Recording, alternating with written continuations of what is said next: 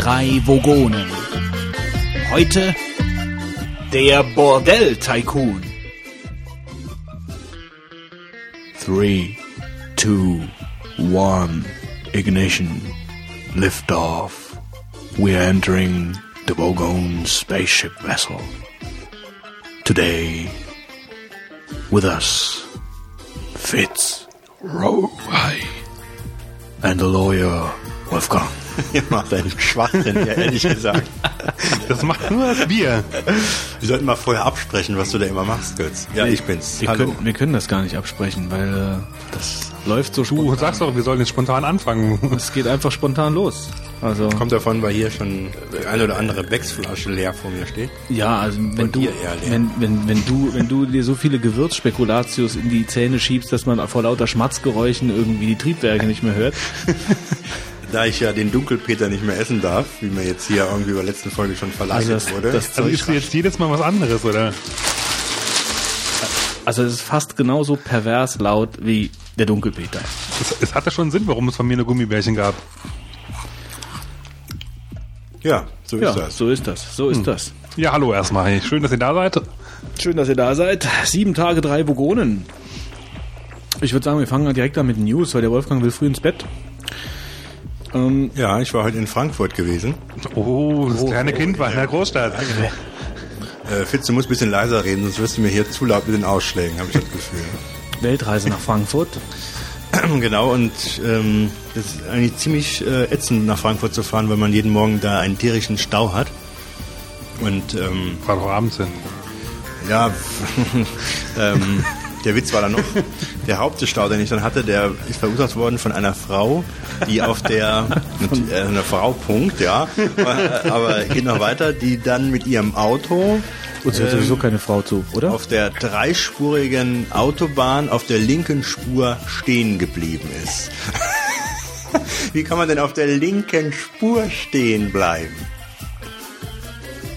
Also vielleicht hatte sie eine Panne? Ja, aber dann fahre ich doch rechts ran. Vielleicht konnte sie nicht mehr rüberfahren. Vielleicht hat sie, auf der Autobahn. Vielleicht hat sie nur noch die Hände vom Lenkrad und die Lenkung hat blockiert und gleichzeitig ist der Motor ausgefallen. So kann ich es mir nur noch vorstellen. Ja, ich wollte am liebsten die Hand heben beim Vorbeifahren und irgendwelche Signale geben. Signale, ja? Ja, so die Vogelwelt anzeigen. Eine ganze Welt sogar. Aber das wäre doch mal interessant zu wissen, ob uns auch Frauen zuhören. Hören uns auch Frauen zu? Wir würden uns über einen Audiokommentar freuen. Das wäre toll. Du spielst ja auf was an, Götz. Auf was denn? Auf was sollte ich denn anspielen? Wolfgang? Warten wir doch mal die ganze Folge ab. Lies doch bitte nicht immer so zwischen den Zeilen. Das ist... ich esse jetzt ein Gewürzspekulatius. Das ist die 3. Packung Gewürzspekulatius, die du isst. Du solltest dir mal Gedanken machen über den Spekulatiusverbrauch. Ja, den Dunkelpeter fasse ich nicht mehr an. Hat dir das nicht auf den Magen geschlagen, der Dunkelpeter? Ich habe nichts davon gegessen. Achso, okay. Mir hat er auf den Magen geschlagen. Das war billig Popcorn, also das...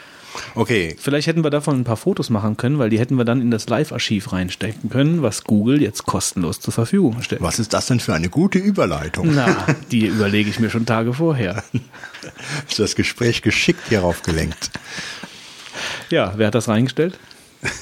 Google? Ich war vorhin drauf und habe auf irgendwas gedrückt und es hat nichts funktioniert. Also das letzte Mal, wo ich drauf war, konnte man durchaus nochmal, aber ich teste es gerne nochmal live, das Live-Fotoarchiv. Also ich habe zum Beispiel hier auf den Indianer gedrückt. Ach, jetzt geht's. Das ging vorher nicht, jetzt geht's. Ja. Also das Life Magazine hat ja jede Menge, also ein riesiges Fotoarchiv. Und Google war so freundlich, dieses ganze komplette Archiv einzuscannen und online zur Verfügung zu stellen. Ich würde eher sagen, Live war so freundlich, das Google zur Verfügung zu stellen. Also beides ja irgendwie, ne? Ja, gut. Wobei Google natürlich da schon ordentlich von profitiert, ne? Also. Ja, Live aber auch, muss man auch aber sagen. Was ist denn da alles an Bildern geboten? Ich habe das nur so mal drauf geguckt, so ganz flüchtig. Du findest halt viele Bilder zu Persönlichkeiten vor allen Dingen. Bin ich dann auch drauf zu sehen? Und zu bekannten Sachen halt. Also es ist... Also vor allen Dingen alte Fotos. Also es geht da so zurück bis 1860. Also da sind die ersten Fotos hinterlegt. Und das sind vor allen Dingen Fotos, ja, Nord-Südstaatler, Civil War, Bürgerkrieg, Amerika, Viele Indianer sehe ich hier. Zum Beispiel Muhammad Ali ist auch vertreten zum Beispiel. Ja gut, er wird wahrscheinlich dann ein bisschen später sein als 1860. Vielleicht. Ja, das ist jetzt dann hier bis 1970. Ist das schon komplett erfasst oder? Meines Wissens nach ja. Weil, aber ich meine, hat das Life Magazine nach 1970 keine Fotos mehr hergestellt oder? Weil das endet doch 1970. Ich glaube, das sind einfach nur die Kategorien, die enden 1970. Wobei, ich bin mir jetzt auch nicht 100% sicher. Es wird wahrscheinlich noch weitergehen. Also das kann ich mir vorstellen, dass die jetzt einfach bis 1970 sind und dass das noch weitergeht. Weil, also der Umfang, also wenn du jetzt ja sagst, das wäre ja eigentlich ein riesiges Fotoarchiv. Ja, vor allem das Interessante dabei ist wohl, dass es irgendwie, ich glaube, 70% der Bilder bis jetzt gar nicht ins Magazin reingeschafft haben. Das heißt, du siehst oder hast Chancen, also auch Bilder zu sehen, die eigentlich so vorher nicht veröffentlicht waren. Ja, und also halt auch zu sehr interessanten Themen. Also hier drüber steht ja also Millionen von Fotografien aus dem Archiv von Live und viele davon sind nie publiziert worden. Also das steht zumindest jetzt so oben drüber als Überschrift. Aber dann wird das hier, über die Bilder wirst du wahrscheinlich dann eine relativ eingeschränkte Suche dann halt haben. Ja, soweit ich glaube, die Suche ist noch nicht ganz fertig, aber sie versuchen, also sie arbeiten noch dran, das zu verbessern, glaube ich, wenn ich das richtig im Kopf habe. Mhm. Ja, das verlinken wir natürlich in den Shownotes, das könnt ihr euch mal angucken. Ist ja auf jeden Fall interessant für die. Oder bei der Google-Bildersuche einfach hinter eurem Suchbegriff einfügen, source.live. Dann aber die Bilder sind jetzt, weiß jemand davon, ob man die frei verwenden darf? Nee, wahrscheinlich nicht. Nee. Also wissen tue es nicht, aber ich gehe nicht davon aus. Man steht jetzt hier, es wird nicht explizit erwähnt, so don't use these photos for your private work or something. Also hier ist dazu nichts erwähnt, aber ich gehe einfach mal stark davon aus, dass das nicht möglich ist. Ja, steht also aber nichts dabei. Normal hätte ich mir erwartet, haben wir mal so ein Bild jetzt hier angeklickt, dass man dann irgendwo so ein Copyright-Vermerk sieht oder ähnliches, aber da fehlt alles in der Art. Also was ich angenehm finde ist... ich habe gerade ein Macintosh Powerbook vor mir. Dass die Bilder noch relativ groß sind, in einer guten Qualität. Also es sind jetzt nicht nur so kleine Thumbs, sondern die sind alle recht gut abgebildet. Damit kann man ein bisschen was anfangen. Und was willst du denn damit anfangen, wenn man sie nicht benutzen darf? Es gibt hier auch noch so Related Images, das ist ja auch ganz nett. Also Leute, die das gesucht haben etc. finden hier auch das. Ja, aber so spannend ist das dann, glaube ich, auch nicht mehr weiter, oder? Ich fand es halt sehr nett. Erwähnenswert, auf jeden Fall. Also erwähnenswert finde ich schon. Also es ist ein Stück Zeitgeschichte. Ich glaube, wenn man einfach mal ein bisschen zu viel Zeit hat und dann einfach mal so ein bisschen... sich ein bisschen umgucken will, dann ist es eine sehr gute Source. Ich glaube, da ist unser Klientel genau richtig. Das Klientel, was die Bewohner hört, die haben zu viel Zeit. Können sich mal Bilder aus dem 17. Jahrhundert angucken oder was? Noch besser als auf YouTube zu surfen, meiner Meinung nach. Ja, das würde ich jetzt nicht sagen. Ja, würde ich auch leicht widersprechen. Muss jetzt gehen. Also. Gut, okay. Dann würde ich sagen, haben wir das abgehakt. Wir verlinken das. Ganz interessant. Aber wir gehen weiter. Ich gebe mal gerade die gut und günstig Salzbrezel dem Fitz. Nein, ich hätte gerne das Flüssiggetränk. Du meinst das Becksbier? Ja. Es fehlt nicht viel und die ganze Salzbrezeltüte gibt aus. Aber der Götz hat das leider nicht gesponsert von der Biersorte, die gerade Götz in den Mund nahm. Morgen ist Black Friday. Puh. Wer wird von euch zuschlagen? Irgendjemand? Also Black Friday ist der Rabatttag im Apple Store. Wenn ihr es hört, ist es schon vorbei wahrscheinlich. Oder heute. Ach ja, stimmt. Also heute. Ja, doch. Morgen kommt der Podcast raus, wenn alles klar geht. Also wenn ihr das hört. Schnell noch zuschlagen. Kaufen. Sind denn in Deutschland auch die Preise billiger? Ich gehe mal stark davon aus. Ich weiß das nicht. Ich habe noch nie einen Black Friday gekauft. So. Nee, es ist so. Definitiv. Nur natürlich die konkreten Preisnachlässe sind nicht bekannt, also mir zumindest nicht. Mir auch nicht, aber wer von euch kauft sich denn jetzt einen Spiegel? Also ich kaufe, du meinst so ein neues, genau, was heute rausgekommen ist oder heute waren aber so die ersten Berichte im Netz. Du meinst das Display sogar? Genau. Ich meinte eigentlich eher noch das MacBook und. Ach so, nee, aber ich kaufe für eine Bekannte morgen einen iMac, aber einen kleinen, einen 20 Zoll. Reicht doch. Ein Freund von mir hat sich jetzt gerade einen 24 Zoll iMac zugelegt. Also wir müssen langsam mal Provision kriegen, Götz. Tja, aber ich glaube, das ist bei denen in der Buchhaltungssoftware nicht hinterlegt. Schon wieder der Götz, schon wieder. Ja, auf jeden Fall hat der sich ja so ein iMac gekauft. Der ist auch jetzt gerade geswitcht. Also der hat eine kleine Druckerei und hat bis jetzt nur mit Windows gearbeitet und ist jetzt komplett. Du bist total laut mit deiner Knatschelei, total laut. Ich höre auf die Spekulatius jetzt. Das ist unglaublich. Gut. Auf jeden Fall ist der geswitcht vom PC Windows 2000 zum iMac und das ist jetzt eine kleine Druckerei und er hat jetzt so auf seinem Holzschreibtisch, auf seinem alten Schreibtisch von seinem Vater so einen riesigen Schminkspiegel stehen. So einen riesigen iMac 24 Zoll. Also ist schon nicht schlecht. Hast du ihm noch einen Lippenstift dabei gestellt? Also er muss da was drüber hängen. Sonst klauen sie ihm das aus dem Laden raus. Also er ist aber auf jeden Fall ganz zufrieden. Und morgen kaufe ich dann noch einen iMac für eine Bekannte. Im Apple Store am Black Friday. Ja, und also so wie ich das gelesen habe, letztes Jahr waren es, glaube ich, bis zu 90 € bei den größeren Apparaten. Das ist schon nicht verkehrt, wenn man was kaufen will. Preisnachlässe. Also das ist natürlich dann schon interessant. Ich habe heute noch für eine andere Freundin mal nachgeschaut nach dem MacBook, nach dem letzten weißen MacBook, 2,1 Gigahertz. Das bekommt man bei Amazon für knapp 800 € mittlerweile. Natürlich auch okay. Viel günstiger als im Apple Store und noch günstiger als, denke ich, auch am Black Friday. Ja. Aber keine Ahnung. Also ich habe auch eine Werbemail bekommen von Apple. Ich habe es direkt gelöscht. Aber ich bin dann halt auch in den Store gegangen und habe gedacht, da würde vielleicht stehen, wie viel Preisnachlass sie dann im Endeffekt gewähren. Aber da war nichts zu sehen. Das gehört wahrscheinlich auch einfach mit zur Marketingmasse. Ja. Marketing-Message. Ja. Also, wir halten fest, von uns kauft keiner was. Privat, für sich selbst. Nee. Ich habe alles, sage ich jetzt mal so. Ja, ich warte immer noch auf einen neuen Power Mac. Nee, ich bin auch versorgt. Was war das? Entschuldigung. Ein Mac Pro? Ja. Du wartest auf einen Mac Pro? Ja, ich muss mir mal überlegen, aber mal schauen. Aber erst mit den neuen Intel-Prozessoren und dann natürlich mit Snow Leopard. Nee, also ich bin so zufrieden ich auch, mit dem MacBook Pro. Dass ich habe auch überlegt, zukünftig mir immer so die dicken MacBooks zu kaufen, auch für einen Job, weil ich das Ding einfach immer dabei habe. Ich klappe das zu und habe meine ganze Arbeit dabei. Ich habe das einfach so, meinen ganzen Arbeitsplatz immer portabel bei mir. Das ist super. Also das hätte ich auch so nie gedacht. Mich liebäuge natürlich auch irgendwie mit so einem Mac Pro. Die Dinger sind halt einfach klasse. Ne? Also, aber mich nervt es ab und zu, wenn ich ein bisschen WoW spiele, nebenbei einer Mac-TV schaue und dann noch, dann wird das mit der Prozessorleistung doch schon ein bisschen eng. Ja, okay. Ja, nee, so. Und 5 Videos am Codieren bist. Ja, das ist halt, wenn du 30 Zoll-Monitor hast, was willst du machen? Ja, dann kannst du nicht nur eine Sache gleichzeitig, machen. Ich lese gerade hier, also im vergangenen Jahr wurden unter anderem iMac, MacBook und mehrere iPod-Modelle mit Rabatten abgegeben. Naja, ich bin gespannt. Also ich werde auf jeden Fall morgen... Ab wie viel Uhr geht das online? Wisst ihr das? Das wird wahrscheinlich direkt ab morgen früh, auch 8, 9 Uhr wird das sein. Ja gut, aber dann wahrscheinlich US-Zeit, oder?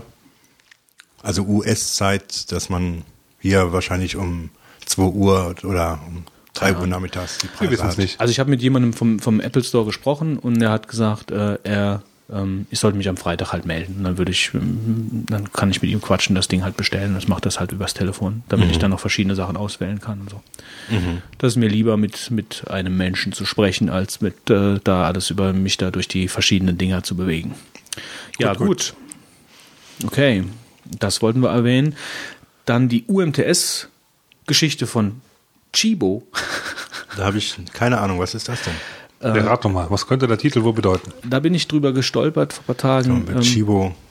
Die bringen jetzt die Tage die günstigste UMTS Flatrate auf den Markt. Also eine SIM-Karte oder was? Ja, so ein UMTS-Stick, den bezahlst du halt, kaufst du für 50 €, kaufst du dir einen Stick und dann legst du, die sind halt in Kooperation mit O2 und ist kein Vertrag, ist also prepaid. Kannst du jederzeit kündigen und hast dann für 20 € eine Flatrate 10 GB. Und wenn du die Also hier ist ja wohl... Wessen Handy das auch immer war. Meins nicht. Welche Boxen waren dann so laut? Also nochmal, klingt ja interessant. Also 50 Euro und dann? 50 Euro bezahlst du für den Stick und dann legst du da die SIM-Karte von O2, also von Tchibo rein. Die kriegst du dabei, oder was? Sieht übrigens ziemlich pervers aus, so eine SIM-Karte, also wo Tchibo drauf ist. Ob die wirklich so aussehen wird, das wage ich mal zu bezweifeln. Ich wage das auch zu bezweifeln. Ist die dabei, oder was? Weißt du nicht? Ich frage ja nur. Götz guckt mich an, als hätte ich ihn jetzt ganz übel erwischt. Ganz ruhig, Wolfgang. Du hast, glaube ich, zu viel Spekulatius gegessen. Also da ist eine Karte natürlich dabei und du bezahlst 20 Euro und hast dann pro Monat 10 GB Flatrate. Wenn du über diese 10 GB gehst, dann drosseln die das auf ISDN-Geschwindigkeit. So wie ich das verstanden habe, kannst du dann schon noch umsonst weiter surfen, aber halt nur mit ISDN-Geschwindigkeit. Die berechnen dann halt nicht wie bei der Telekom. Also ich bin mir da nicht ganz sicher. Ja, ich weiß es nicht genau. Wie war das noch? Hättest du mal auf die Wikipedia geschaut? Nee, ich habe jetzt genau, die Wikipedia hat gefehlt. Also es gibt zwei Sachen, die ich nicht weiß. Ich weiß nicht, ob der UMTS-Stick gebunden, wie hieß da genau der Fachbegriff, fällt mir jetzt gerade nicht ein. Gesimlockt ist. Genau, ob das so ist. Das wäre natürlich klasse, wenn nicht, weil dann kann man halt auch noch das Ding halt auch irgendwann benutzen, wenn Tchibo das nicht mehr anbietet.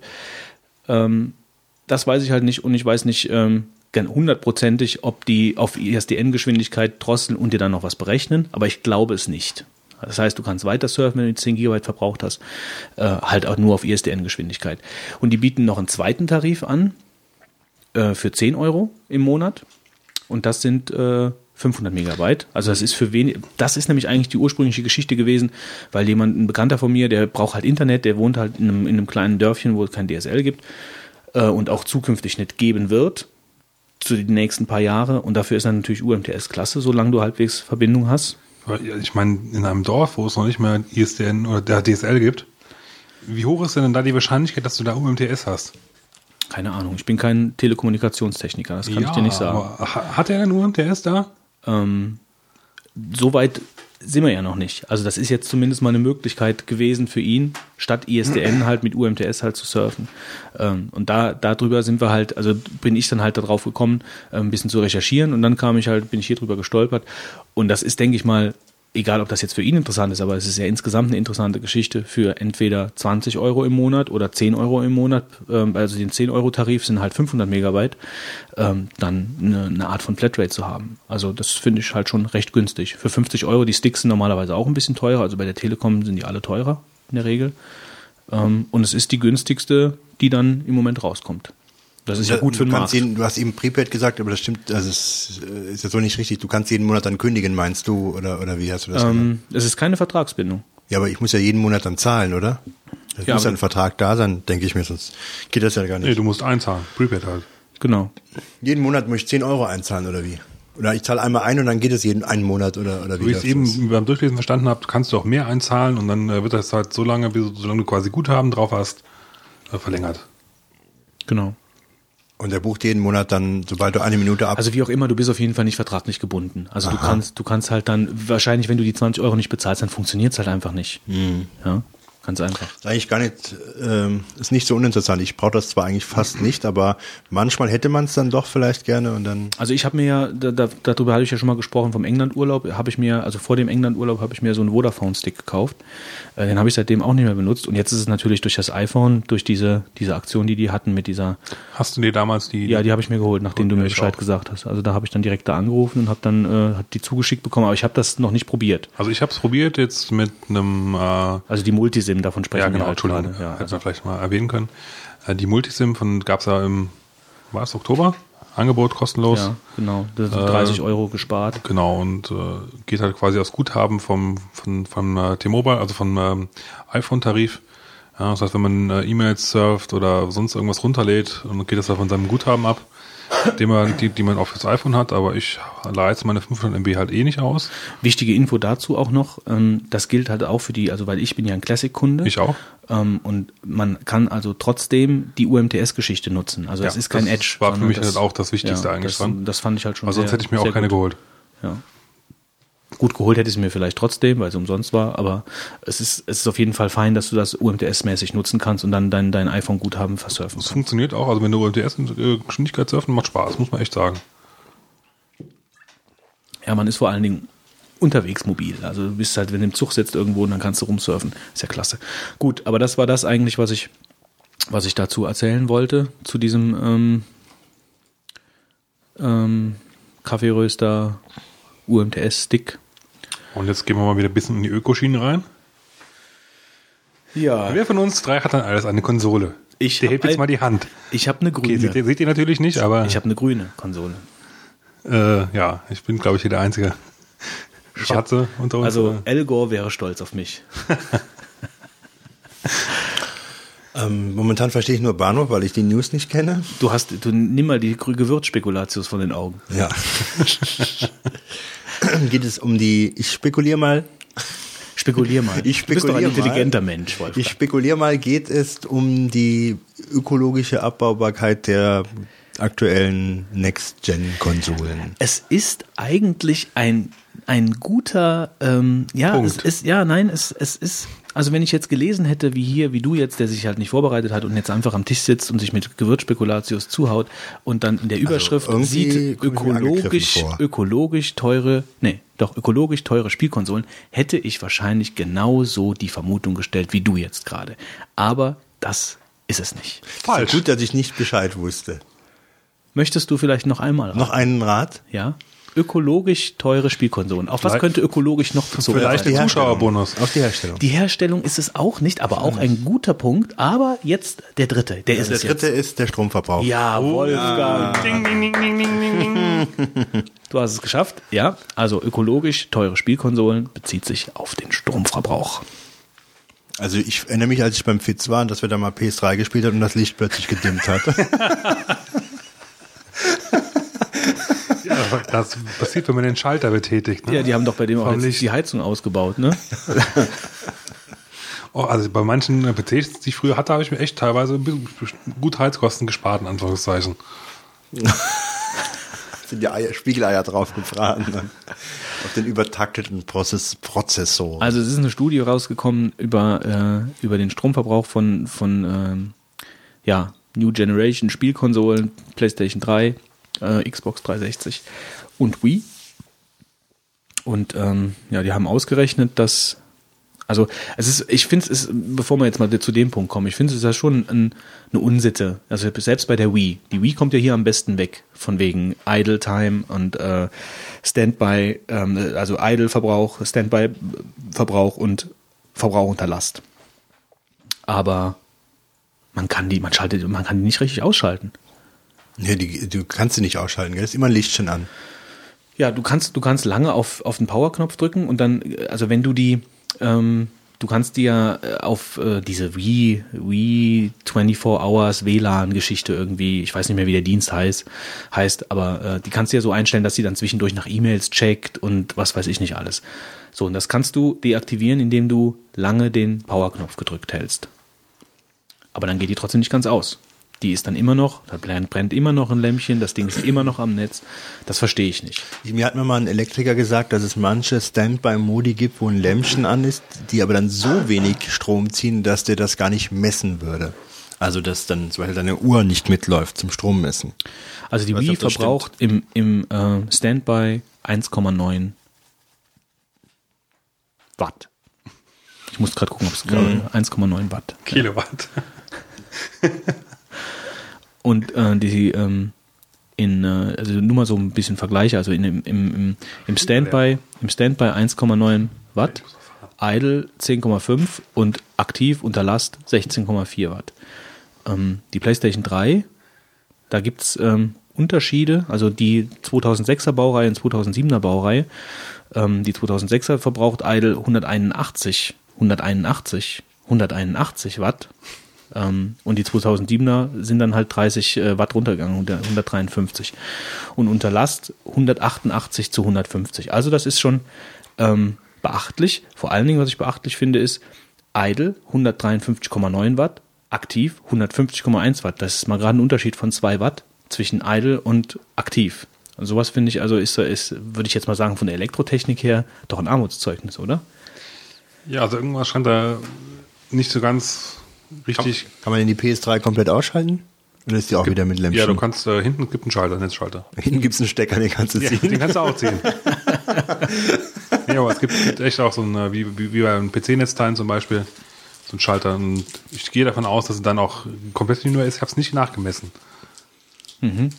Da ich aber bei uns die kompletten Fernsehdinger bei uns immer mit einer Steckdosenleiste komplett ausschalte, ist das eigentlich bei uns erstmal kein Thema. Richtig. Heißt denn Idle aber eigentlich Standby oder heißt Idle laufen oder es passiert nichts? Genau, also Pause zum Beispiel. Also das einfach, ja, oder dass das Ding, Menü drin. Ja, genau, dass das Ding einfach im Moment halt nicht aktiv ist. Und es gibt Spiele, das steht da auch drin, es gibt Spiele, die wenn du auf Pause gedrückt hast, mehr Strom verbrauchen, als wenn du es spielst. Ja, das finde ich also auch sehr beachtlich. Ja, doch. Also wenn du Pause drückst in dem Spiel, verbraucht das mehr Strom, als wenn du es gerade spielst. Also immer zocken. Genau. Nur der Vollständigkeit halber, also die Xbox 360, die verbraucht im Standby 3,1 Watt, Idle 117 und aktiv 118. Also die PlayStation 3 ist der Stromfresser überhaupt, dann die Xbox 360 und die Wii sind am wenigsten. Im Vergleich das Super Nintendo verbraucht aktiv 7,3 Watt. Im Gegensatz zur PlayStation 3 von 2006er Baureihe 188,6 Watt. Ja, gut, ich meine, ja, jetzt bevor du das so relativierst, Wolfgang, also es sind pro Jahr in den USA 11 Milliarden Kilowattstunden elektrischer Energie, die eingespart werden könnten, wenn das anders gemacht wird. Das entspricht einer CO2-Einsparung von 7 Millionen Tonnen. Und das ist die Menge an Kohlendioxid, die 600 Megawatt Kraftwerke im Jahr emittieren. Also es ist schon eine Menge. Schick mal Sony die Rechnung. Das ist schon eine Menge Zeug. Ja, also da kann man jetzt halt Scherzchen drüber machen, wie auch immer. Es muss halt nicht sein. Ja. Also es muss halt einfach nicht sein. Ja? Ich sage jetzt auch nichts mehr. Ich bin jetzt wirklich zusammengestaucht. Okay, und wer von euch hat zu Hause einen PC mit 1000 Watt Netzteil stehen? Nee, ich habe einen 450er, glaube ich. Ja, muss man hier. Der die ganze Zeit an ist. Nee, das stimmt nicht. Unter Volllast Videos am Render. Genau, ich spiele den ganzen Tag nur WoW und verkaufe das Gold dann bei eBay. Da sind wir schon beim nächsten Thema. Ja, nee, also. Der Lich King ist da. Ja, ja.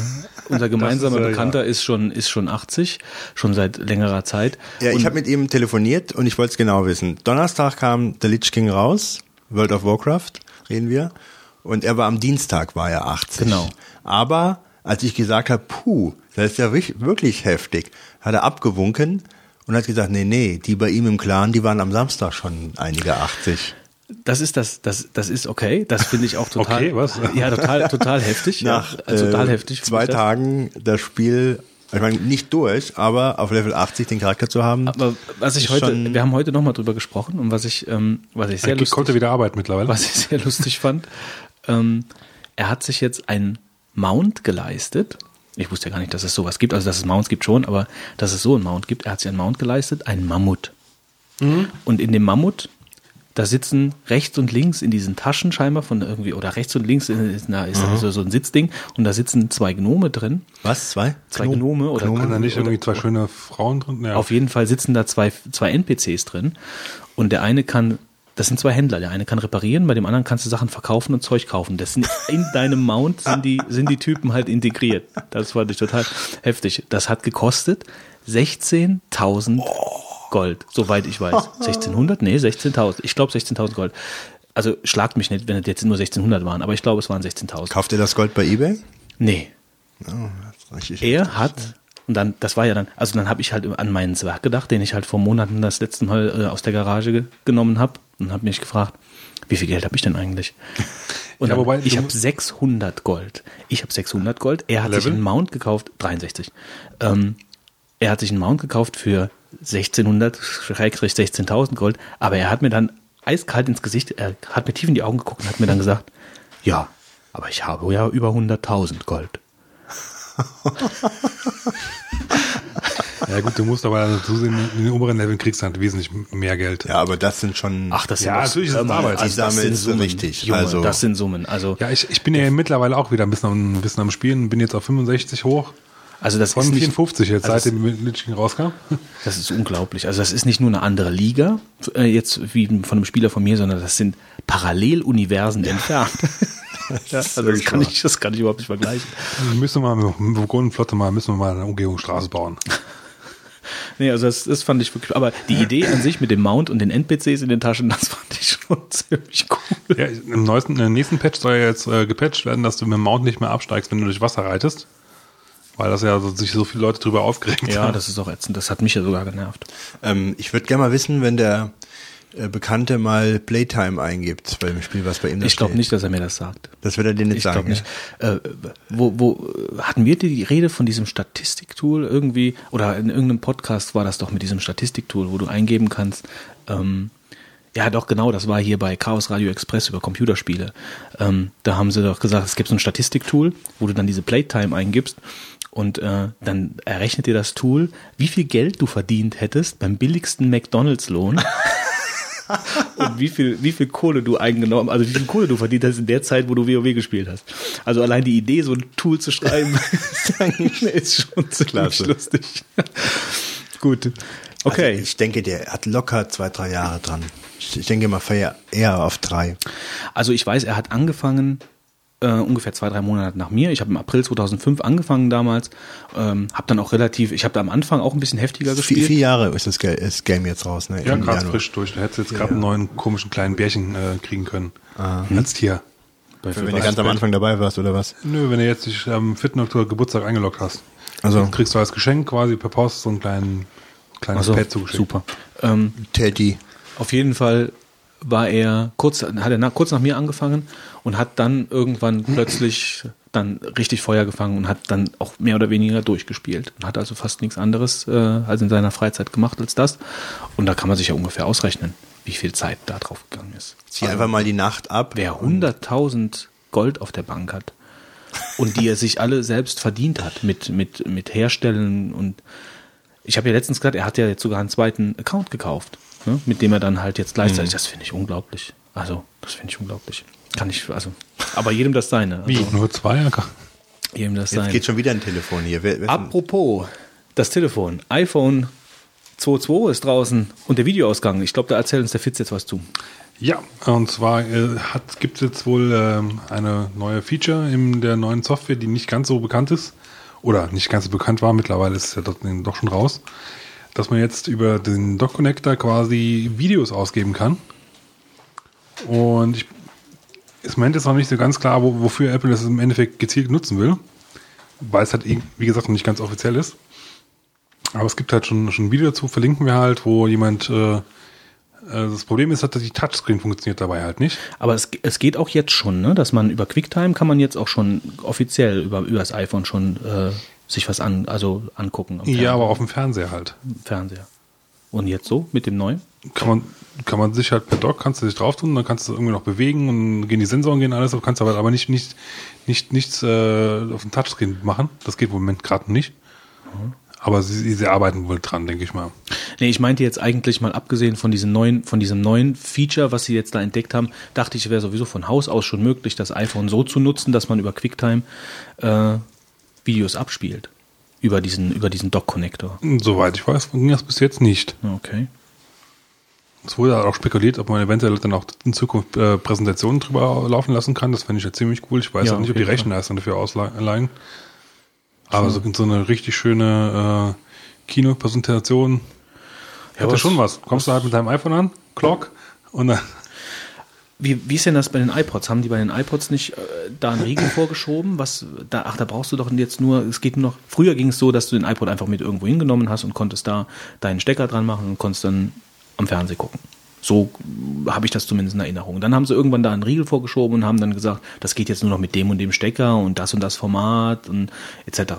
Und ich kann mir jetzt eigentlich nicht vorstellen, dass sie beim iPhone wieder das Gleiche wie früher machen. Ich gehe schon davon aus, dass es irgendwie mit kopiergeschützten Inhalten läuft oder halt nur mit selbst erstellten oder sowas. Aber grundsätzlich ist es natürlich schon eine feine Sache. Worüber auch spekuliert wurde, ob man es eventuell halt als Spielekonsole quasi Anführungszeichen nutzen kann, dass du halt deine Spielekonsole einfach mitnehmen kannst. Und die Grafik halt quasi dann über den Fernseher ausgibst. Also die Idee ist ja schon reizvoll. Also die Frage, ich kenne mich mit den Ausgängen und mit der Auflösung, die das Ding dann am Fernseher darstellen muss, kenne ich mich jetzt nicht so aus. Ist das problematisch, was die Rechenleistung betrifft? Keine Ahnung. Also ich habe jetzt nichts dafür programmiert. Nee? Nee. Fitz Incorporation. Das sollten wir mal. Ja. So gut ein Tool. Drück hier drauf und du hältst einen dummen Spruch gratis. So, apropos dummer Spruch, soll ich jetzt mit den 42 Sekunden weitermachen? Ja. Da bitte ich drum. Gut. 3, 2, 1. Der Spieleproduzent Frictional Games hat das Add-on des Spiels Penumbra Black Plague nun auch für Linux und macOS veröffentlicht. Das Vokabelprogramm AZ61, warum nennt man ein Vokabelprogramm AZ61? Das hört sich ja an wie ein Shuttle bei Enterprise. Das sich seit letztem Jahr unter Windows und macOS einiger Beliebtheit erfreut, ist nun auch für Linux erhältlich. Die Open-Source-DVD, eine Sammlung von freier Software für Windows, ist in Version 12.0 mit 5 neuen Programmen und 51 Updates erschienen. Das freie Synonymwörterbuch OpenThesaurus umfasst nun über 50.000 Wörter. Ganz interessant, OpenSUSE 11.1 wird ohne jegliche proprietäre Software ausgeliefert und ohne Treiber, auch proprietäre Treiber. Das fand ich eine sehr interessante Meldung. Günstiger.de erweitert seine Suche auf rund 7.000 registrierte Ladengeschäfte. Auch interessant. Von? Bitte? Von wie viel? Keine Ahnung. Wie viele Ladengeschäfte es in Deutschland gibt, das weiß ich nicht. Aber es sind auf jeden Fall 7.000 registrierte Ladengeschäfte. Also das ist ja auch ganz interessant, dass günstiger.de jetzt da auf die Schiene geht und dass es nicht nur Online-Shops bewertet, sondern dass da jetzt auch Ladengeschäfte mit reinkommen. Und die letzte Meldung, die ich jetzt hier, also OpenSUSE, da hattest du gerade Luft geholt, wolltest du irgendwas sagen? Mach gerade mal fertig, dann... Na gut, ich bin eigentlich fertig. Also die letzte Meldung, die hebe ich mir auf, das sage ich dann gleich. Die 42 Sekunden sind schon so lang. Ja, und? Ist doch egal. Die Fragen noch zu OpenSUSE. Das heißt aber auch, dass halt viele Sachen eventuell nicht richtig laufen, weil zum Beispiel, wie sieht es mittlerweile mit Nvidia-Treibern aus? Also das glaube ich gerade halt nicht. Also ich glaube, deswegen hat mich die Meldung ja auch so überrascht. Ich dachte eigentlich, zu der Zeit, als damals SUSE... Vielleicht erklären wir das mal auch gerade so den Leuten, die nicht so damit Firmen sind, worum es geht. Es gab ja SUSE, also die SUSE, ich weiß nicht, die Firma hieß doch SUSE, ne? Ja. So SUSE und SUSE ist dann gekauft worden von Novell. Und es war halt so, dass zu dem Zeitpunkt, als SUSE von Novell gekauft worden ist und dann Novell ja dann mit Microsoft noch irgendeine Corporation eingegangen ist, dass ich mir dann gedacht habe, ob das was ist für SUSE. Ja, also ob das jetzt, das hat mir die ganze Sache ein bisschen unsympathisch gemacht. Aber als ich das dann jetzt hier gelesen habe, weil SUSE war schon immer bekannt dafür, dass es eine Distribution ist, die Hardware gut unterstützt, die super zu installieren ist, die läuft, die erkennt sofort alles. Und ich kann mir nicht vorstellen, dass SUSE jetzt den Schritt gehen würde und würde jetzt die 11.1 ohne proprietäre Software herausbringen, weil die Treiber sind scheinbar seit der letzten schon draußen, wenn sie das nicht wohl überlegt gemacht hätten. Die machen das nicht einfach so, sondern ich denke mal, die haben die Distribution jetzt so weit, dass sie einfach diese Software rauslassen können. Und das fand ich beachtlich. Also jetzt nochmal ganz kurz zu einem, ich sag mal, so mit der größten Probleme bei Linux ist ja eigentlich in der Regel, dass du Probleme mit Treibern hast. Ja. Und dann gibt es halt proprietäre Treiber von den Firmen, die halt nicht Open Source sind. Mit denen funktioniert das dann zwar, aber du weißt halt nicht, was da drin passiert und ob das halt optimiert ist und wie es da halt aussieht. Und es ist immer so ein Hickhack eigentlich, dann auch diese Treiber einzubauen in der Regel halt. Deswegen wundert es mich halt, dass ja, es wundert mich auch. Also deswegen bin ich darüber gestolpert. Deswegen wollte ich es halt erwähnen. Also man muss das jetzt beobachten. Die 11.1 wird rauskommen und dann wird es ja im Blätter und im Netz bald halt rauschen, wenn es nicht funktioniert. Und ebenso rauschen, wenn es funktioniert. Also ich fand den Schritt auf jeden Fall schon erwähnenswert. Gut, das Letzte, was ich sagen wollte, als Weihnachtstipp vielleicht hören uns ja irgendwelche Väter zu, die nicht wissen, was sie ihrem Kleinen schenken soll zu Weihnachten. Also es gibt, wusste ich auch nicht, die Mega Drive, Sega Mega Drive, das kennt man ja zumindest vom Namen her, ich hatte keine, aber ich auch nicht. Es gibt da das Mega Drive Portable, die ist so groß wie ein DS, hat ein Display von, Moment, das habe ich jetzt nicht mehr natürlich. Das soll man dem Kind schenken. Ja, pass auf, also das Ding kostet... Dann gibt es aber Geheule unter dem Weihnachtsbaum. Das weiß ich jetzt nicht. NDS? Nein. PSP? Nein. Hä? Eine PS3. Nee, dann sagst du halt, das ist ganz neu. Das ist ganz neu. Das kommt jetzt gerade erst raus. Das ist das Mega Drive Portable. Das ist die NDS für die sozial Schwachen.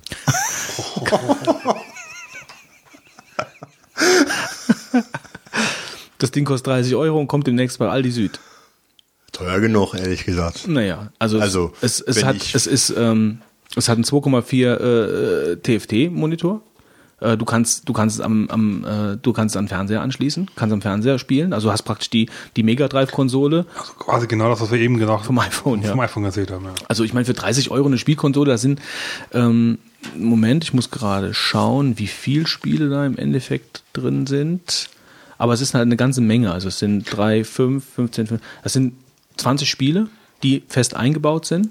Kriegt man dann noch Spiele im Moment dafür? Nee, das kannst du nur noch die Konsole kaufen. Ja. Nee, also ich denke mal, erweiterbar ist das Ding nicht. Also da stecken 20 Sega-Klassiker drin, von dem Mega Drive, Sonic and Knuckles und Alex Kidd und Bonanza und Columns. Wo gibt's das nochmal? Im Aldi. Im Aldi Süd. Und Golden Axe ist dabei. Und ich meine, das für 30 € und du kannst das Ding an den Fernseher anschließen. Du kannst sogar, also die haben das so gemacht, dass du deinen Fortschritt auch speichern kannst über Passwörter. Das geht also auch. Fand ich gut. Also das Teil ist für den Fernseher. Nein, das ist eine portable Konsole. Die kannst du rumschleppen. Du kannst spielen im Bus. Ja, aber du hast gemeint, du kannst auch an den Fernseher. Du kannst ja auch an den Fernseher anschließen, ja. Ach so, dann hast du ein riesiges Bild. Dann hast du ein riesiges Bild. Du spielst mit dem Ding, hast 20 Spiele eingebaut, kannst über Passwörter sichern. Ist halt die Frage, wie das auf heutigen Fernsehern aussieht, weil früher waren die Fernseher auch noch eine Ecke kleiner. Ah, ich kann mir schon vorstellen, dass sie das irgendwie geregelt haben. Aber ich meine, für 30 € ist es zumindest mal ein Geschenk, der sich halt kein NDS leisten möchte oder leisten kann und was verschenken möchte. Und allein die Sega Mega Drive ist halt auch ein gewisser Retro-Charme. Also das ist einfach, ich wollte das ja jetzt nicht sagen, aber ich habe mir letztens ich schäme mich jetzt. Komm, die PS3. Nee, ich habe mir diesen Competition Pro mit diesen Amiga-Klassikern gekauft. Da braucht man sich nicht zu viel schämen. Für 30 €. Wo gab's denn? Bei der Firma, die für Diego, Samba, Almigo, wie heißt das Ding, dieses Spiel mit den Rasseln? Samba. Auf jeden Fall die Aufsätze gemacht haben. Noch nicht, wo gekauft ist scheißegal. Ja. Also auf jeden Fall, das findet man ja. Das gab's im Bundle mit einem Buch. C64, so ein Roman von zwei C64-Freaks. Gerade von Amiga-Spielen. Ja, aber das gab es im Bundle mit einem Buch von zwei C64-Freaks, die in den alten Brotkasten nochmal auspacken und dann in irgendeine konspirative Story gezogen werden. Total abstrus. Aber das gab es dann im Bundle. Das Buch werde ich verschenken zu Weihnachten oder so an jemanden.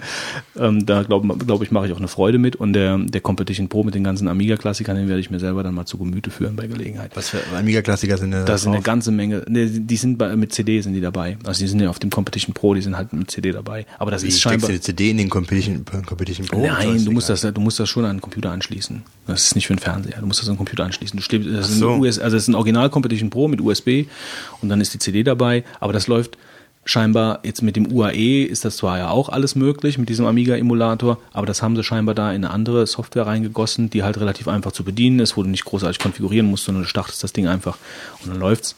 Das will ich mir auf jeden Fall mal angucken. Und das sind, glaube ich, 120 Spiele, die da dabei sind. Also Patricia und Defender of the Crown und Rocket Ranger, King of Chicago, die ganzen. Was gibt's da an tollen Ballerspielen? Auch hier, wie heißt's? Turrican. Ja. Und R-Type und die ganzen Geschichten, das gibt's alles. Es gab mal vor längerer Zeit den Joystick, glaube ich, mit C64-Spiele, aber die im Joystick integriert waren. Dann ja, hast du genau, das gab's Joystick auch. Irgendwie an den Fernseher angeschlossen und dann konntest du direkt los. Genau, das gab's auch. Das dachte ich ursprünglich, wäre das auch gewesen, aber dann war es dann doch für einen PC. Und habe es mir aber dann trotzdem gekauft. Mit dem C64, das war so ein guter alter Atari-Joystick, diese. War das nicht auch der Competition Pro? Nee, das war ein Atari-Joystick, so ein alter.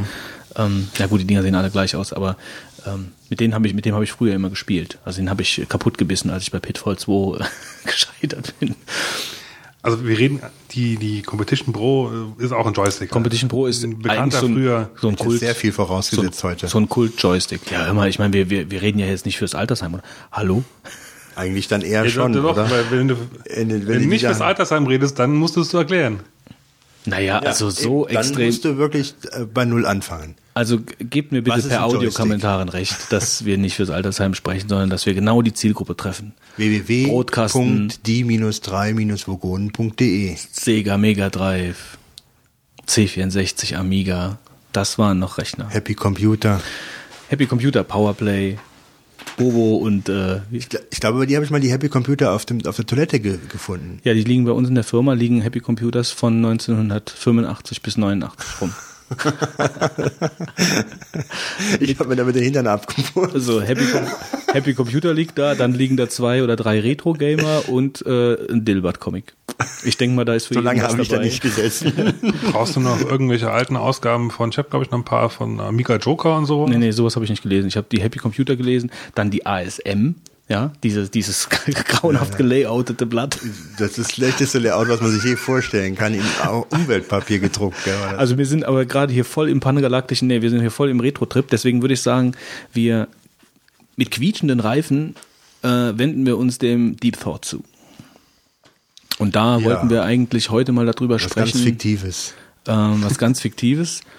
Und zwar... man stelle sich einfach mal vor, man hätte eine Firma. Genau, man hätte eine Firma und man hätte... vertreibt Produkte. Und man hat... auf jeden Fall stellen wir uns jetzt vor, Scheiß. Wir haben also... Ich hätte einen Kunden. Stell dir mal vor, du hättest einen Kunden. Ich hätte mal einen Kunden. Ja, ich stell mir mal vor, ich wollte auch mal Kunden haben. Also ich stelle mir mal vor, ich hätte mal einen Kunden. Und da habe ich auch... eine schriftliche Auftragsbestätigung bekommen, was ich das und das machen soll. So, und dann habe ich mich auch dann irgendwann dran gesetzt und habe Arbeit geleistet und habe dann irgendwann eine Rechnung geschrieben. So weit, so gut. So läuft es normalerweise ja ab. Lob für die Arbeit bekommen und gesagt, ja, kein Problem, schicken Sie mal eine Rechnung. Okay, und dann stelle ich mir jetzt vor, ich hätte die Rechnung geschrieben und dann kommt aber nichts. Dann kommt halt kein Geldeingang. Dann kommt auch kein Hallo und so. Gut, und dann bin ich ja dann jemand, der dann auch nicht direkt mit Kanonen schießt, sondern ich würde dann, bevor ich das Tischtuch zerschneide, würde ich dann erstmal langsam herangehen und würde dann eine freundliche Erinnerung per E-Mail schreiben. Würdest du das machen? Das würde ich machen, ja. Mhm. Und bis ich dann wirklich so weit gehe, dass ich dann eine schriftliche Mahnung per Einschreiben und etc. machen würde, müssten schon 2-3 Monate vergehen. Aber du würdest es machen. Ich würde es dann irgendwann machen, weil ich möchte ja schließlich mein Geld haben. Ja. Dafür würdest du dich wahrscheinlich auch gut ärgern. Dafür habe ich ja zu dem Moment noch nicht. Ich würde mich dann erst ärgern, wenn das keine Früchte tragen würde. Wenn ich mir verarscht vorkomme, auf Deutsch gesagt, dann würde ich mich ärgern. So. Wenn du dir so richtig verarscht vorkommst, dann rufe ich natürlich, bekommst, dann würdest du dann wahrscheinlich dich anrufen. Und würdest du mich dann wahrscheinlich anrufen. Und ich würde dir dann als Anwalt sagen, verklagen. Ja, so schnell sind wir noch nicht. Wir würden dann sagen, warum zahlt ihr das Geld nicht? Dann würdest du dir sagen, Götz, hast du denn überhaupt einen Nachweis, dass du da überhaupt das Geld zu bekommen hast? Und dann würde ich sagen, natürlich, Wolfgang, ich habe hier sogar ein Schreiben mir von ihm, von meinem Kunden unterzeichnen lassen, dass er eine Ratenzahlung mit mir, dass ich ihm eine Ratenzahlung gewähre und dass er zu festgesetzten Zeitpunkten mir dieses Geld überweist. Und das habe ich mir dann, würde ich hätte mir... Hätte das der Kunde dann auch unterschrieben? Das hätte er dann, wir nehmen einfach mal an... Er würde das sogar unterschreiben. Ja, genau, wir nehmen einfach mal an, er hätte das dann unterschrieben und ich hätte das dann auch und das würde ich dir dann auch aushändigen. Und dann würde ich sagen, Götz, jetzt haben wir es ja schwarz auf weiß, dass du das Geld auch definitiv zu bekommen hast. Ja, genau. Spielen wir einfach mal diesen Fall dann durch. Jetzt nehmen wir mal an, es gäbe keine weiteren Komplikationen. So, wir würden ihm das dann zustellen. Wie würde denn die Sache dann weiterlaufen? Also der Kunde wäre ja dann in Verzug, weil er eine Rechnung von dir nicht bezahlt hat und angemahnt wurde. Und nach der Mahnung ist er spätestens halt in Verzug, wenn nicht vorher die Leistung zu einem bestimmten Termin bestimmt war. Und nach der Mahnung, wenn er in Verzug ist, kannst du einen Anwalt beauftragen, dessen Kosten dann wiederum der Kunde zahlen müsste, neben der Hauptforderung, die er zu zahlen hat. Die Kosten, die dann auf den Kunden zukommen, richten sich nach der Höhe des Betrages, um den es geht. Davon werden die ausberechnet. Und dann würde ich ihm ein Schreiben zuschicken, in dem ich dann etwas verschärft sage, inhaltlich oder darstelle, dass ich dich vertreten würde und würde sagen, mein lieber Mann, da ist ja noch eine Rechnung zu bezahlen, du hast es nicht getan und die Fristen sind alle abgelaufen, jetzt zahlst du bitte die Rechnung innerhalb der nächsten 2 Wochen und gleichzeitig auch noch meine Kosten und dann ist die Sache erledigt. Ansonsten werde ich dich vor Gericht schleifen, würde man so ähnlich formulieren. Süß. Schleift ihn vor Gericht. Und dann, was könnte denn dann passieren, Götz? Hast du da noch eine Idee? Ja, eine Idee, bevor ich diese Idee, die ich jetzt gerade, auf die du gerade einspielst, die ich ja wahrscheinlich dann jetzt haben sollte, fällt mir noch eine andere Idee ein. Weil es ist ja so, dass der Auftrag noch nicht, du knatscht wieder ziemlich. Hör auf zu essen. Dass der Auftrag noch nicht abgeschlossen ist, sondern dass diese Rechnung, die ich gestellt habe, eigentlich eine Etappenrechnung wäre. Ja? Moment. Also, dass ich praktisch ihm gesagt hätte, okay, wir sind jetzt an einem gewissen Stand der Arbeit, ich möchte jetzt schon mal einen gewissen Betrag überwiesen haben und dann arbeiten wir weiter. Also sagen wir so, du hast jetzt verschiedene Aufgaben gehabt und eine Thematik ist fertig und die ist jetzt abzurechnen. War der Kunde oder wie stellt man sich das denn vor? Ist das denn, oh ja, der Kunde kommt mir so ein bisschen komisch vor und dann, ach komm, machen wir mal halt mal teilweise was und dann zahlt er erstmal dafür oder also ist das generell so? Nee, man entwickelt ja so ein bisschen ein Gespür dafür, das ist ja nicht der erste Kunde, den man hat. Und dann denkt man sich halt, je nachdem, wie die Rückmeldung des Kunden ist, auch auf die Fortsetzung der Arbeit, denkt man sich halt, da ist halt nicht so der richtige Strang drin, also auch von der Seite des Kunden, dass der Kunde sagt, ich möchte jetzt weitermachen, ich möchte jetzt das, ich möchte jetzt jenes. Wenn dann einfach nichts passiert, dann wird man ein bisschen, ja, dann macht man sich Gedanken und dann fängt man halt an, sich zu überlegen, wie man denn jetzt da glimpflich aus der Sache rauskommt, weil man ja schon riecht, da stimmt was nicht. Man riecht schon die Fäulnis. Ja, genau. So, aber jetzt ist ja der Punkt, dass man eigentlich ja erst an einer Etappe ist von einem Auftrag, der ja viel weiter schon bestätigt wurde. Also 3 Aufgaben sind erledigt. Und es waren insgesamt von mir aus 6 oder 7 Aufgaben, die aber auch alle per Auftragsbestätigung bestätigt worden sind. Das heißt ja eigentlich, dass das ja eine Art von auch Verpflichtung ist, was den finanziellen Ausgleich betrifft. Und ich würde dann natürlich jetzt hingehen und würde dann normalerweise sagen, okay, bezahl mir das, was ich geleistet habe, und dann ist es gut. Und dann beenden wir die Zusammenarbeit. Ja, wenn er dann aufhören möchte, aus welchen Gründen auch immer, diese Zusammenarbeit fortzusetzen, weil er kein Geld hat oder weil sich seine Lebensumstände geändert haben, wie auch immer, aus welchen Gründen auch immer. Aber dann in so einem Fall wie jetzt ist dann halt die Frage, wenn man sich halt dann so übergangen und verarscht und betrogen fühlt, auch bis zu einem gewissen Punkt, ob man dann halt hingeht und dann auch wirklich von seiner Seite her auch die harte Karte spielt und sagt, okay, du wolltest es nicht so haben, also jetzt kriegst du es eingeschenkt, Jungs. Jetzt verlange ich halt auch dann praktisch das Geld, was ja im Jahresbudget auch eingeplant war, nach dem, was bestätigt wurde. Ja? Jetzt ist die Frage, um mal Spaß beiseite zu sagen, dann muss man natürlich erstmal abklären, also erstmal, wenn du dann irgendwelche Zusatzsummen haben willst, dann musst du natürlich eigentlich die Voraussetzung dafür schaffen. Eigentlich müsstest du die Arbeitsleistung erbringen und wenn er, und dann kriegst du ja erstmal, sage ich mal, ein fertiges Werk, was du dann wiederum ihm zur Abnahme geben kannst und dann könntest du was von ihm verlangen. Wenn man jetzt aber weiß, da kommt nichts mehr, wie das die Situation jetzt sich vielleicht darstellen könnte, dann könnte man halt dran denken, dass man eventuell nur den Gewinn ihm gegenüber geltend machen könnte, den man ja nicht hat, weil letzten Endes der Auftrag nie ausgeführt wird, weil man schon jetzt weiß, es wird halt nicht gezahlt, ja. Wobei, das ist auch jetzt, das wird schon ein bisschen komplizierter in der ganzen Sache, weil man müsste jetzt genau klären, sind das ganz einzelne Aufträge für sich jeweils oder ist das jetzt ein Gesamtpaket gewesen?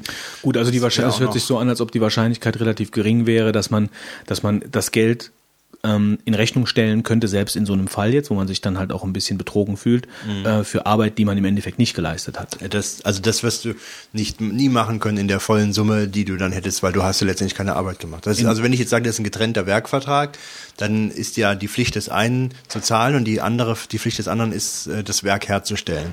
Und das Werk ist dann hergestellt, wenn du damit fertig bist, und dann wird es abgenommen im Idealfall, und danach mit der Abnahme entsteht dein Vergütungsanspruch dafür. Gut, dann jetzt nehmen wir mal gesetzt den Fall, ich habe also einen guten Anwalt eingeschaltet, der dann alles in die Wege geleitet hat.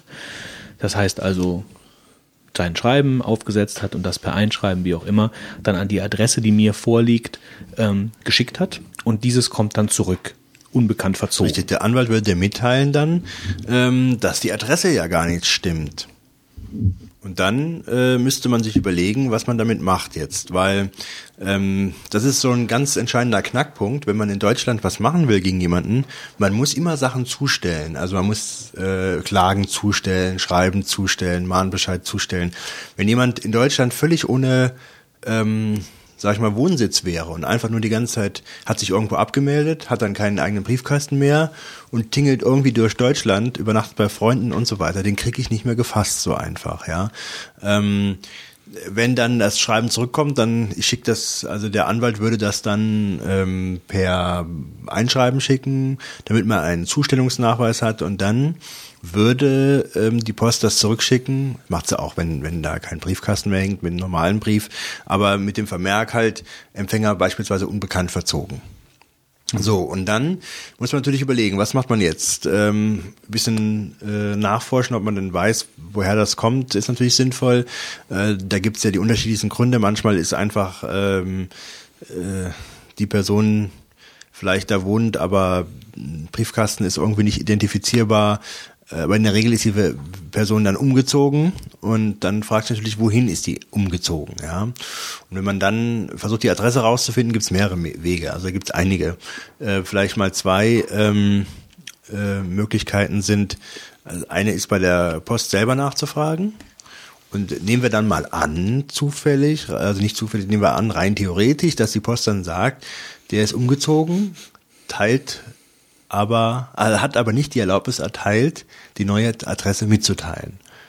Es lebe der Datenschutz, und dann kriegt man von der Post auch keine Auskunft, wenn da nicht die entsprechende Erlaubnis wohl vorliegt.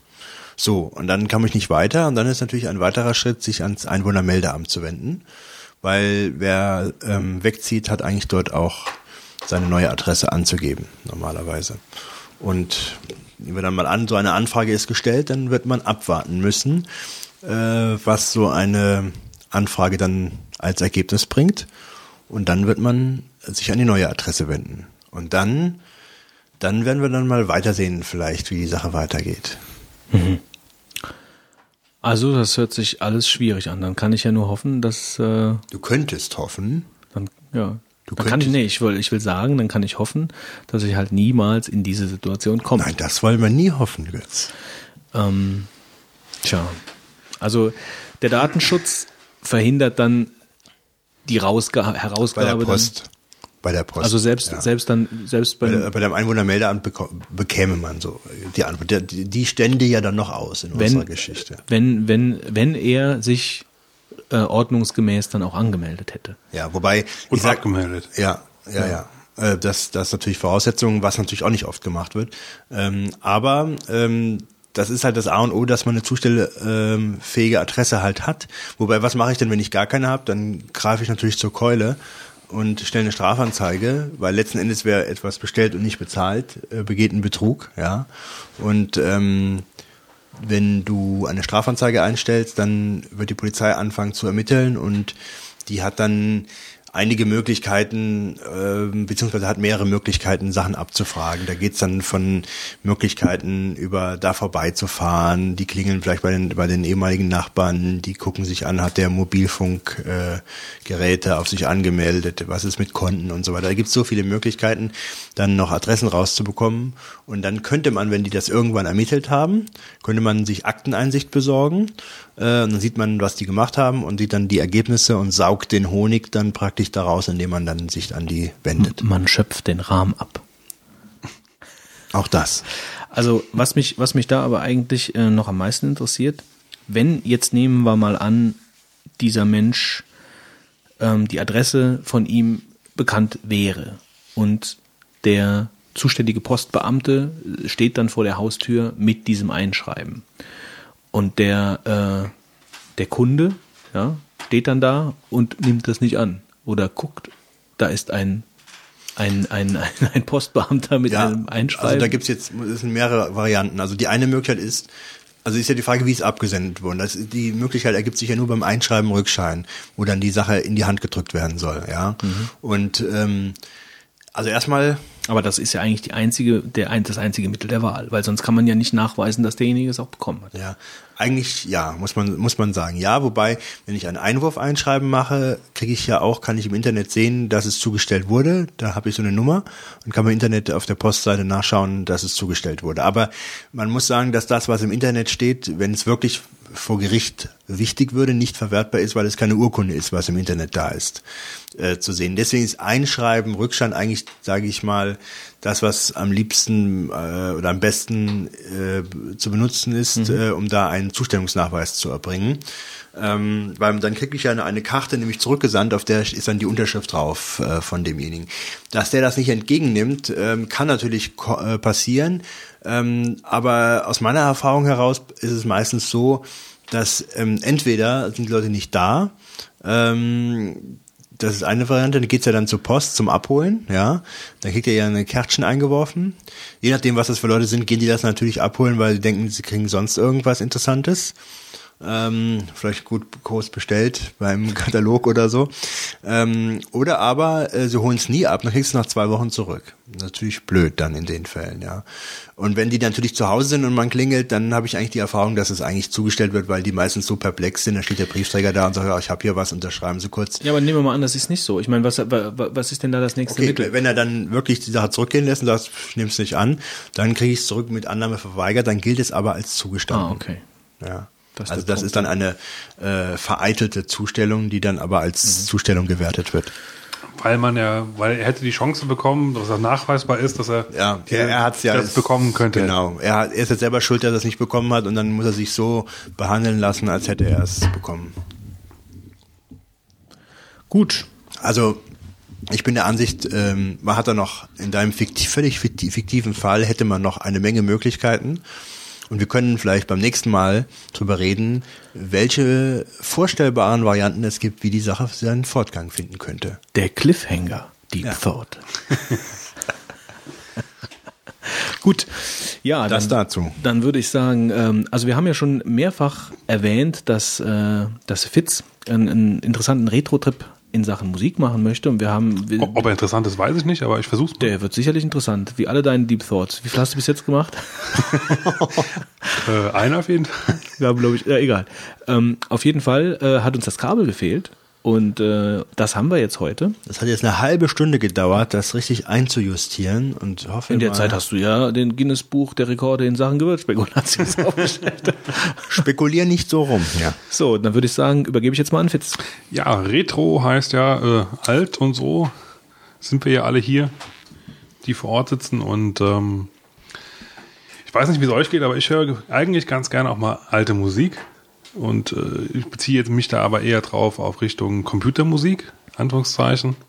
Und ganz speziell halt auf Chiptune-Musik, 8-Bit-Musik oder Tracker-Musik. Und der Ursprung bei Chiptune-Musik liegt eigentlich darin, dass früher in diesen Spielecomputern... Was ist? Nix. Lass uns doch mal arbeiten, ja, Junge. Ja. Wir sind hier völlig bei der Sache. Ich bin ganz erschrocken, muss ich sagen, weil am heutigen Tag, dem Donnerstag, 27. November 2008, um genau 22, das kann nicht sein, Serverzeit stimmt nicht, also um 21.29 Uhr schreibt Bernd einen längeren Kommentar zu unserer Folge der Dunkelpeter. Wann? Ja, den kennt ihr alle noch gar nicht. Den habe ich nämlich jetzt gerade hier. Den können wir nachher live verwurschteln. Gleich vor. Okay. Wir haben einen neuen großen Kommentar erhalten. Wir haben einen großen Kommentar. So, ja. Wir müssen weitermachen. Ja, jetzt aber Fitz jetzt. Ja, wie immer halt werde ich in all meinen Vorträgen immer unterbrochen. Kenne ich ja, bin ich ja gewohnt von euch. Mhm. Naja, also der Ursprung von dieser Musik liegt eigentlich in diesen C64, Amiga und Atari-Konsolen oder Spielecomputern, wie man, ja, ich weiß nicht, Computer muss man eigentlich schon sagen. Aber auch teilweise in den Konsolen früher, Nintendo, NES, Sega Mega Drive. Und zwar das Problem war früher halt einfach, dass du viel Musik, in Anführungszeichen, mit wenig Speicherplatzverbrauch produzieren musstest und vervielfältigen können musstest. Und genau das macht halt diese Chiptune-Musik. Sie hat halt auf sehr kleinem Raum, Anführungszeichen, oder so mal als Beispiel, wenn man sich heute, das gibt es heute auch noch, kann man sich ja anhören, kann man sich runterladen, 4 Kilobyte und so sind dann die Lieder groß halt. Ja. Also ich habe es noch sehr gut früher von diversen Intros, Anführungszeichen, vor diversen Spielen im Kopf, da lief dann auch immer diese Musik. Ja, also man kann da schon sehr ganz witzige Sachen machen. Natürlich ist die Auswahl halt auch nicht so groß, weil du halt quasi auf diesem Medium von diesem Chip halt gebunden bist und der macht eigentlich nur Synthesizer-Klänge und du veränderst eigentlich nur die Tonhöhe. Mhm. Also primär, sage ich mal halt. Ist das seit, was war das erste Gerät mit dieser Chiptune-Geschichte? C64 oder war das schon vorher angefangen? War das schon bei VC20? Ich bin mir jetzt nicht 100% sicher, also wirklich populär in Anführungszeichen wurde es aber auf jeden Fall mit der C64 und der Amiga-Zeit. Mhm. Weil da wurde auch halt viel Musik in Anführungszeichen drüber komponiert. Ja, und also ich vermute mal, es wird früher auch schon so Chips gegeben haben, weil das Problem war ja früher auch und es gab ja früher auch Musik. Ist halt die Frage, inwieweit das auch immer offen war, damit jemand was mit produzieren konnte, in Anführungszeichen. Mhm.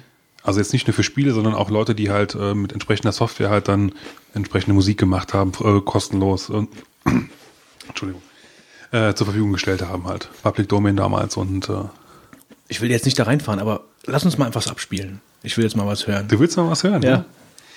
Ja, ich muss mal ganz kurz gerade den richtigen Player suchen. Ja. Also womit fängst du an? Wo in der Geschichte? Also das ist jetzt Chiptune-Musik? Also kommst du dann später ich hab noch? Im Moment eigentlich primär eigentlich eher nur, doch nachher das von Tarkin wird auch das Tracker-Musik, aber jetzt ist erstmal Chiptune-Musik. Erzählst du auch was über Mod?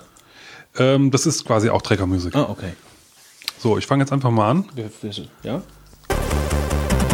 Es läuft halt Musik. Die Musik stammt übrigens von der Szene.de. Das ist eine Seite, die sich der Problematik oder der Thematik widmet. Problematik. Ja. Und zwar, es gab früher halt eine ziemlich aktive Demoszene, so, wo es halt darum ging, halt mit möglichst wenig Code oder effektiv halt Grafikdemos und Musikdemos halt zu erstellen. Und das gibt es heute immer noch. Letztes Jahr war eine große in Dingen zum Beispiel. Ich war leider nicht da. Wäre ich aber besser mal hingegangen. Auf dem Amiga habe ich das auch mal gemacht. Genau, ja. Mit so Trackern ein bisschen Musik gemacht. Genau, und da gibt es halt die Szene und das war jetzt von irgendeiner, die jetzt letztens gerade frisch beendet war. Und das sind also die Sieger-Songs von da gibt es halt auch eine Competition halt, ja. Also bei anderen nahen Partys geht es halt darum, wer als erster im Team irgendwie die meisten Leute tötet. Und hier geht es halt darum, wer macht die schönste Musik, wer macht die schönste Grafiken, wer macht die schönsten Animationen. Mhm. Die treffen sich halt, das ist wirklich wie eine LAN-Party und es ist halt auch, ja. Schön. Also ist das praktisch gleiche Szene wie diese ganzen Demos? Ist das alles eins oder sind das schon unterschiedliche Szenen? Weißt du, diese Demo, es gibt ja so die richtige Demo-Szene auch noch auf C64 und auch. Richtig, also die haben das ja auch sehr stark genutzt alles, diese Art von Musik. Ja, um ihre Demos zu untermalen. Also ich meine, ist das dann so eine Szene oder machen die praktisch eine Competition, also eine Messe, wo sie die ganze Sache dann zeigen? Was heißt Messe? Also so ein Treffen? Du triffst dich halt am Wochenende und dann gibt es halt auch verschiedene Bereiche. Also es gibt wirklich halt für Animationen, dann gibt es auch für Musik unterschiedliche halt, für Trackermusik, für Chiptune-Musik, Wettbewerbe, weil das halt auch teilweise auch nicht ganz vergleichen kannst halt logischerweise. Und auch für Sampler-Musik mittlerweile, glaube ich, auch, also für richtige, wie es heutzutage produziert wird. Und dann auch für Grafiken halt, für Animationen. Es gibt dann auch für komplette Demos und dann gibt es auch einen Bereich, glaube ich, für 64K Demos. Das heißt, Demos, die komplett in 64 Kilobyte reinpassen. Ja, also wirklich wenig Platz brauchen. Hast du gesagt, was das hier jetzt für ein Titel ist? Das ist, Moment, ich muss mal gerade ein bisschen breiter machen. Der Autor ist Cetrix und das Lied heißt Level 7 oder Level 7. Also ist was Neueres. Also jetzt nicht von einem... Ist neu. Das ist eine neue Geschichte. Das ist jetzt vielleicht ein bisschen eine sehr detaillierte Frage. Vielleicht weißt du das jetzt nicht, aber es interessiert mich trotzdem. Es ist ja oft in der Demoszene so, dass die Leute, die so Demos machen, dann auch, also dass da immer Späher sind von der Industrie auch, die dann nachschauen, ob da irgendwelche Talente sind, die sie abgreifen können oder weiterhin ausbilden können, wie auch immer. Weißt du, ob das vielleicht auch ein Teil von der Motivation ist von diesen Mod-Musikern? Also dass da noch Nachfrage in irgendeiner Weise besteht in der Industrie? Also ich weiß zum Beispiel, also ja, grundsätzlich denke ich schon, dass klar, wer Musik macht, der will halt natürlich auch ein bisschen was verkaufen, in Anführungszeichen. Halt, ne? Ja. Also, oder zumindest mal ein bisschen bekannter werden, sagen wir mal so. Du sitzt ja nicht in deinem Kämmerchen und hörst die ganze Zeit nur für dich alleine. Und ich weiß jetzt nicht, wie weit da wirklich jetzt Scouts in Anführungszeichen rumrennen, kann ich jetzt, da bin ich nicht in der Szene drin. Nee, aber, gut, klar. Aber ich gehe schon davon aus, dass es da auch, es gibt wohl auch mittlerweile auch wirklich wieder eine wachsende Szene weltweit in die Richtung. Ich werde nachher zum Beispiel mal von Trash 80 anspielen, die haben jetzt in letzter Zeit ein relativ gutes Album rausgebracht, fand ich. Das ist wirklich auch aktuell gemacht. Mhm. Und zum Beispiel früher war halt bei den Spielen auch Turrican. Für alle drei Teile hat Chris Hülsbeck Musik gemacht und das war halt, also Chris Hülsbeck war früher auf Amiga-Zeiten halt eigentlich so musiktechnisch der Gott halt. Und der macht heute auch Trance-Musik, also der verdient damit auch Geld, hat CDs draußen.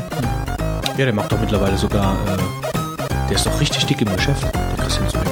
Was Games-Musik angeht, der ist richtig dick im Geschäft, den habe ich... Der verkauft auch viele Retro-Musik, habe ich gerade bei der Recherche halt rausgefunden. Ich habe den, irgendwo war das ein Bericht, glaube ich, bei Dreisat Neues oder so, da war der ist richtig...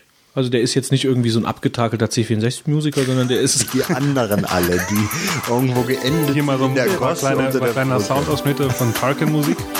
Ja, wer früher Tarkin gespielt hat und wer es nicht gespielt hat, sollte es auf jeden Fall mal spielen. Das war eigentlich ein Klassiker früher als Spiel und auch für die Musik. Ja.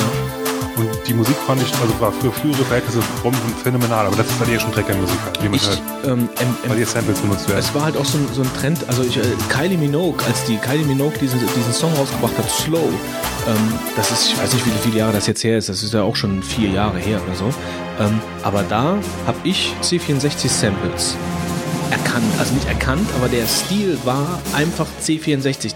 Das hat teilweise wirklich Einzug in die moderne Popmusik gefunden. Ich weiß, es gab letztens halt mal irgendwie große Diskussionen drüber. Also ich lasse im Hintergrund immer so kurze Soundstücke, Schnipsel spielen, weil es gibt zwar auf iTunes CDs von Chris Hülsbeck und der andere macht den Turrican-Soundtrack, aber ich habe ihn leider nicht im Original hier sitzen, deswegen kann ich euch nur ein paar Soundstücke vorspielen. Wie war die Frage gerade vorher noch? Nee, Frage nicht. Also einfach nur, ich habe nur einfach festgestellt, dass so Teile oder dass die Art von diesen C64-Samples in die Popmusik. Ich weiß nur, es gab irgendwann mal letztens von nicht allzu ferner langer Vergangenheit einen Fall, wo einer von diesen Chiptunes und Tracker-Musik-Autoren behauptet hat, ich weiß nicht mehr von welchem Musiker es war, dass er seine Musik geklaut hat. Und dann hat er auch einen Soundbeweis gezeigt. Und das klang halt, du hast die Samples genau wieder rauserkannt, oder nicht die Samples, aber die wie die Musik gemacht wurde. Du hast schon erkannt, dass es eigentlich mehr oder weniger eine plumpe Kopie war einfach. Da fällt mir gerade ein, das muss ich gerade loswerden, weil es passt. Es gibt eine Band, ich weiß nicht woher, aus Amerika oder aus Australien, die heißt Press Play on Tape. Und die spielen C64-Songs nach, also richtig Instrumenten, Rockmusik. Also jetzt nicht irgendwas Elektronisches, sondern die spielen einfach so Aztec Challenge und Monty on the Run und so. Die spielen die halt mit echten Instrumenten, spielen die nach und heißen halt Press Play on Tape. Das finde ich halt super lustig. Die verkaufen CDs im Internet. Kann man nach googeln. Muss dann nachher nochmal einen Link in die Show Notes reinsetzen. Habe ich nämlich nicht drin, aber machst du bestimmt, das fällt mir jetzt gerade ein. So, ich wollte euch jetzt noch einen ganz kurzen Anspieltipp geben, von einer wirklich, die man auch als MP3 runterladen kann. Achso, übrigens zum Formaten. Es gibt... Fange ich vielleicht damit gerade erst nochmal an. Oder ich lasse im Hintergrund mal Trash 80 laufen, was ich eben schon angekündigt habe. Und werde euch dann noch nebenbei ein bisschen was noch zu erzählen zu den Formaten. Ich muss das nicht verlinken. Ich habe gerade mal einfach nur bei Google Press Play on Tape eingegeben und dann ist der erste Link ist Press Play on Tape, The Commodore C64 Revival Band. Also das findet ihr auch ohne die Shownotes. Wie spielen die das mit dem Keyboard an? Nee, die spielen das richtig mit Musik, Gitarre, Schlagzeug und so. Die spielen halt die Original C64 Sounds nach. Musik nach. Es gibt dann halt auch verschiedene Formate. Jetzt müssen wir wieder aufs Thema zurück. Ideales Weihnachtsgeschenk. durchzukommen, und es gibt auch für die diversen Plattformen halt entsprechende Mods und das Hit und entsprechende Player halt dafür, die ich auch in den Shownotes ein paar zumindest verlinken werde. Gibt es auch ein Quick-Look-Plugin. Echt? Mhm, für Sit. Okay. Wusste ich auch nicht. Das habe ich auch nur durch Zufall irgendwo aufgegriffen. Das gibt, oh, muss ich mir mal gucken. Und ab und zu tue ich mir das schon mal gerne an. Und es gibt übrigens auch chiptune.com. Das ist ein schöner Nachbau von der Amiga Workbench. Warst du da schon mal drauf? Nee. Geh mal drauf, guck's dir an. Das ist eine richtig coole gemachte Seite. Wobei sie halt für Usability halt ein bisschen schlecht ist, finde ich. Aber vom Aussehen und nachher, wer früher eine Amiga hatte, kannte das halt. Chiptune.com. Ja, Tune oder Tune, ich weiß gar nicht. Tune müsste es sein. Ja, ich sehe schon. Ja, das ist cool, ja. Nicht schlecht. Und wer früher eine Amiga hatte, wird es sofort wiedererkennen. Ja, das ist ja richtig gut gemacht, das hier. Und ich werde euch halt einfach noch ein paar Seiten in den Shownotes verlinken, wo man halt so Musik runterladen kann, reinhören kann, und auch die Sachen vom Chris Hützl Soundtrack verlinken. Xenorg hatte ich auch schon genannt, und ja, der Anspieltipp läuft gerade, den ich euch unbedingt auch noch zeigen wollte, ist wie eher was moderneres, Anführungszeichen. Flash 80, aber finde ich immer noch ziemlich gut, auch das wird verlinkt. Okay. Ja. Ja, wunderbar. Retro-Tipp kurz, schnell und bündig. Ja, ziemlich interessant. Also vor allen Dingen auch ein Thema, was man jetzt noch selber ein bisschen, also wen es interessiert, auf jeden Fall noch weiter recherchieren kann. Und da findet man, glaube ich, also die Szene ist ziemlich groß, da ist ziemlich viel los. Ja, wenn man ein paar Einstiegsseiten hat, denke ich, kann man das ja schon relativ gut durchwühlen. Ja. Ja, also Sid ist ja wirklich, da gibt's ja unglaubliche Ressourcen im Netz. Also das ist ja eine richtig dicke Szene am Leben. Gut, ja, vielen Dank, Fitz. Gerne. Super. Ich hoffe, es war retro genug. Das war retro genug, auf jeden Fall. Ich werde jetzt genauso schnell und quickie den pangalaktischen Zocktipp hinterher schieben. Und zwar geht's da um OpenTTD. Klingt wie eine Texterkennungssoftware. Ja, nee, das wäre dann eher openocr.de. Nee, es ist, ich weiß nicht, ihr kennt doch diese ganzen Tycoon-Spiele. Bordell Tycoon. Ja. Bordell Tycoon. Das ist das Erste, worauf man direkt kommt. Es gibt doch von allem Tycoon-Spiele mittlerweile. Ne? Es gibt ja wirklich. Anwalt Tycoon. Also, ja, Anwalt Tycoon gibt es bestimmt. Hab ich nicht gespielt. Spiele ich jeden Tag. Also, ich habe früher das erste Tycoon-Spiel, was wahrscheinlich auch die ganze Tycoon-Geschichte begründet hat, war Railroad Tycoon von Sid Meier. Mhm. Das habe ich sehr gerne gespielt auf dem PC. Railroad Tycoon Deluxe gab es auch. Und dann wurde es ja relativ ruhig. Also dann ist nicht mehr so, hat mich nicht mehr so viel gereizt. Vielleicht erklärst du mal ganz kurz, worum es überhaupt geht. Railroad Tycoon, richtig. Oder generell bei den Tycoons. Das ist ein Klassiker von Sid Meier. Gut, generell von den Tycoons. Also es geht, Tycoon ist ja jemand, der Wikipedia, also so ein jemand, der viel Geld scheffeln möchte mit dem, was er tut. Anwalt zum Beispiel. Unfassbar, wie man hier durch den Schlamm gezogen wird. Das stimmt doch gar nicht. Auf jeden Fall ist ein Tycoon halt so ein Magnat, ja, so jemand, der viel Kohle verdient und das mit irgendwas macht, also zum Beispiel mit ich glaube, wir wissen, was ein Tycoon ist. Kommen wir zur Sache jetzt langsam. Ja, und bei Railroad Tycoon ging es halt darum, historisches Setting, Amerika zu Zeiten des Eisenbahnaufbaus, aber man konnte auch in Europa spielen. Es ging darum, Produktionsketten zu bilden, also zum Beispiel vom Wald per Zug die Holzstämme in die Papierfabrik zu bringen, von der Papierfabrik dann das Papier in die Stadt zu bringen und so Produktionsketten aufzubauen, Warenketten, sehr interessant, weil vor allen Dingen zum einen der Wirtschaftsteil halt da war, mit Aktien kaufen, mit Konkurrenten etc., aber halt auch der Schienenbau. Ja, das war ja noch, das ist halt eine Geschichte, die halt auch sehr reizvoll war. Also dann da durch die Pampa die Schienen zu legen und mit Signalen und wie fahren da jetzt am besten die Züge, dass das produktiv ist. Ein sehr nettes Spiel, hat mir sehr viel Spaß gemacht damals. Das habe ich dann irgendwann genug gespielt. Und dann war lange Zeit Ruhe, bis dann wieder mal irgendein Tycoon-Spiel kam, was mich gereizt hat. Das war Transport Tycoon. Und Transport Tycoon, auch wie Transport Tycoon Deluxe, ist von Chris Sawyer. Der wird vielleicht manchen von Rollercoaster Tycoon ein Begriff sein. Da geht's halt darum, das ist die ganze Sache noch einen Ticken härter. Die Produktionsketten sind im Endeffekt die gleichen. Aber was Transport Tycoon ausgezeichnet hat, war halt die die Detailverliebtheit, in denen du da die Schienen baust. Also du musst wirklich, du kannst Großraumbahnhöfe bauen. Jeden Nagel einzeln einhauen da. Du musst Großraumbahnhöfe bauen mit vielen Signalen.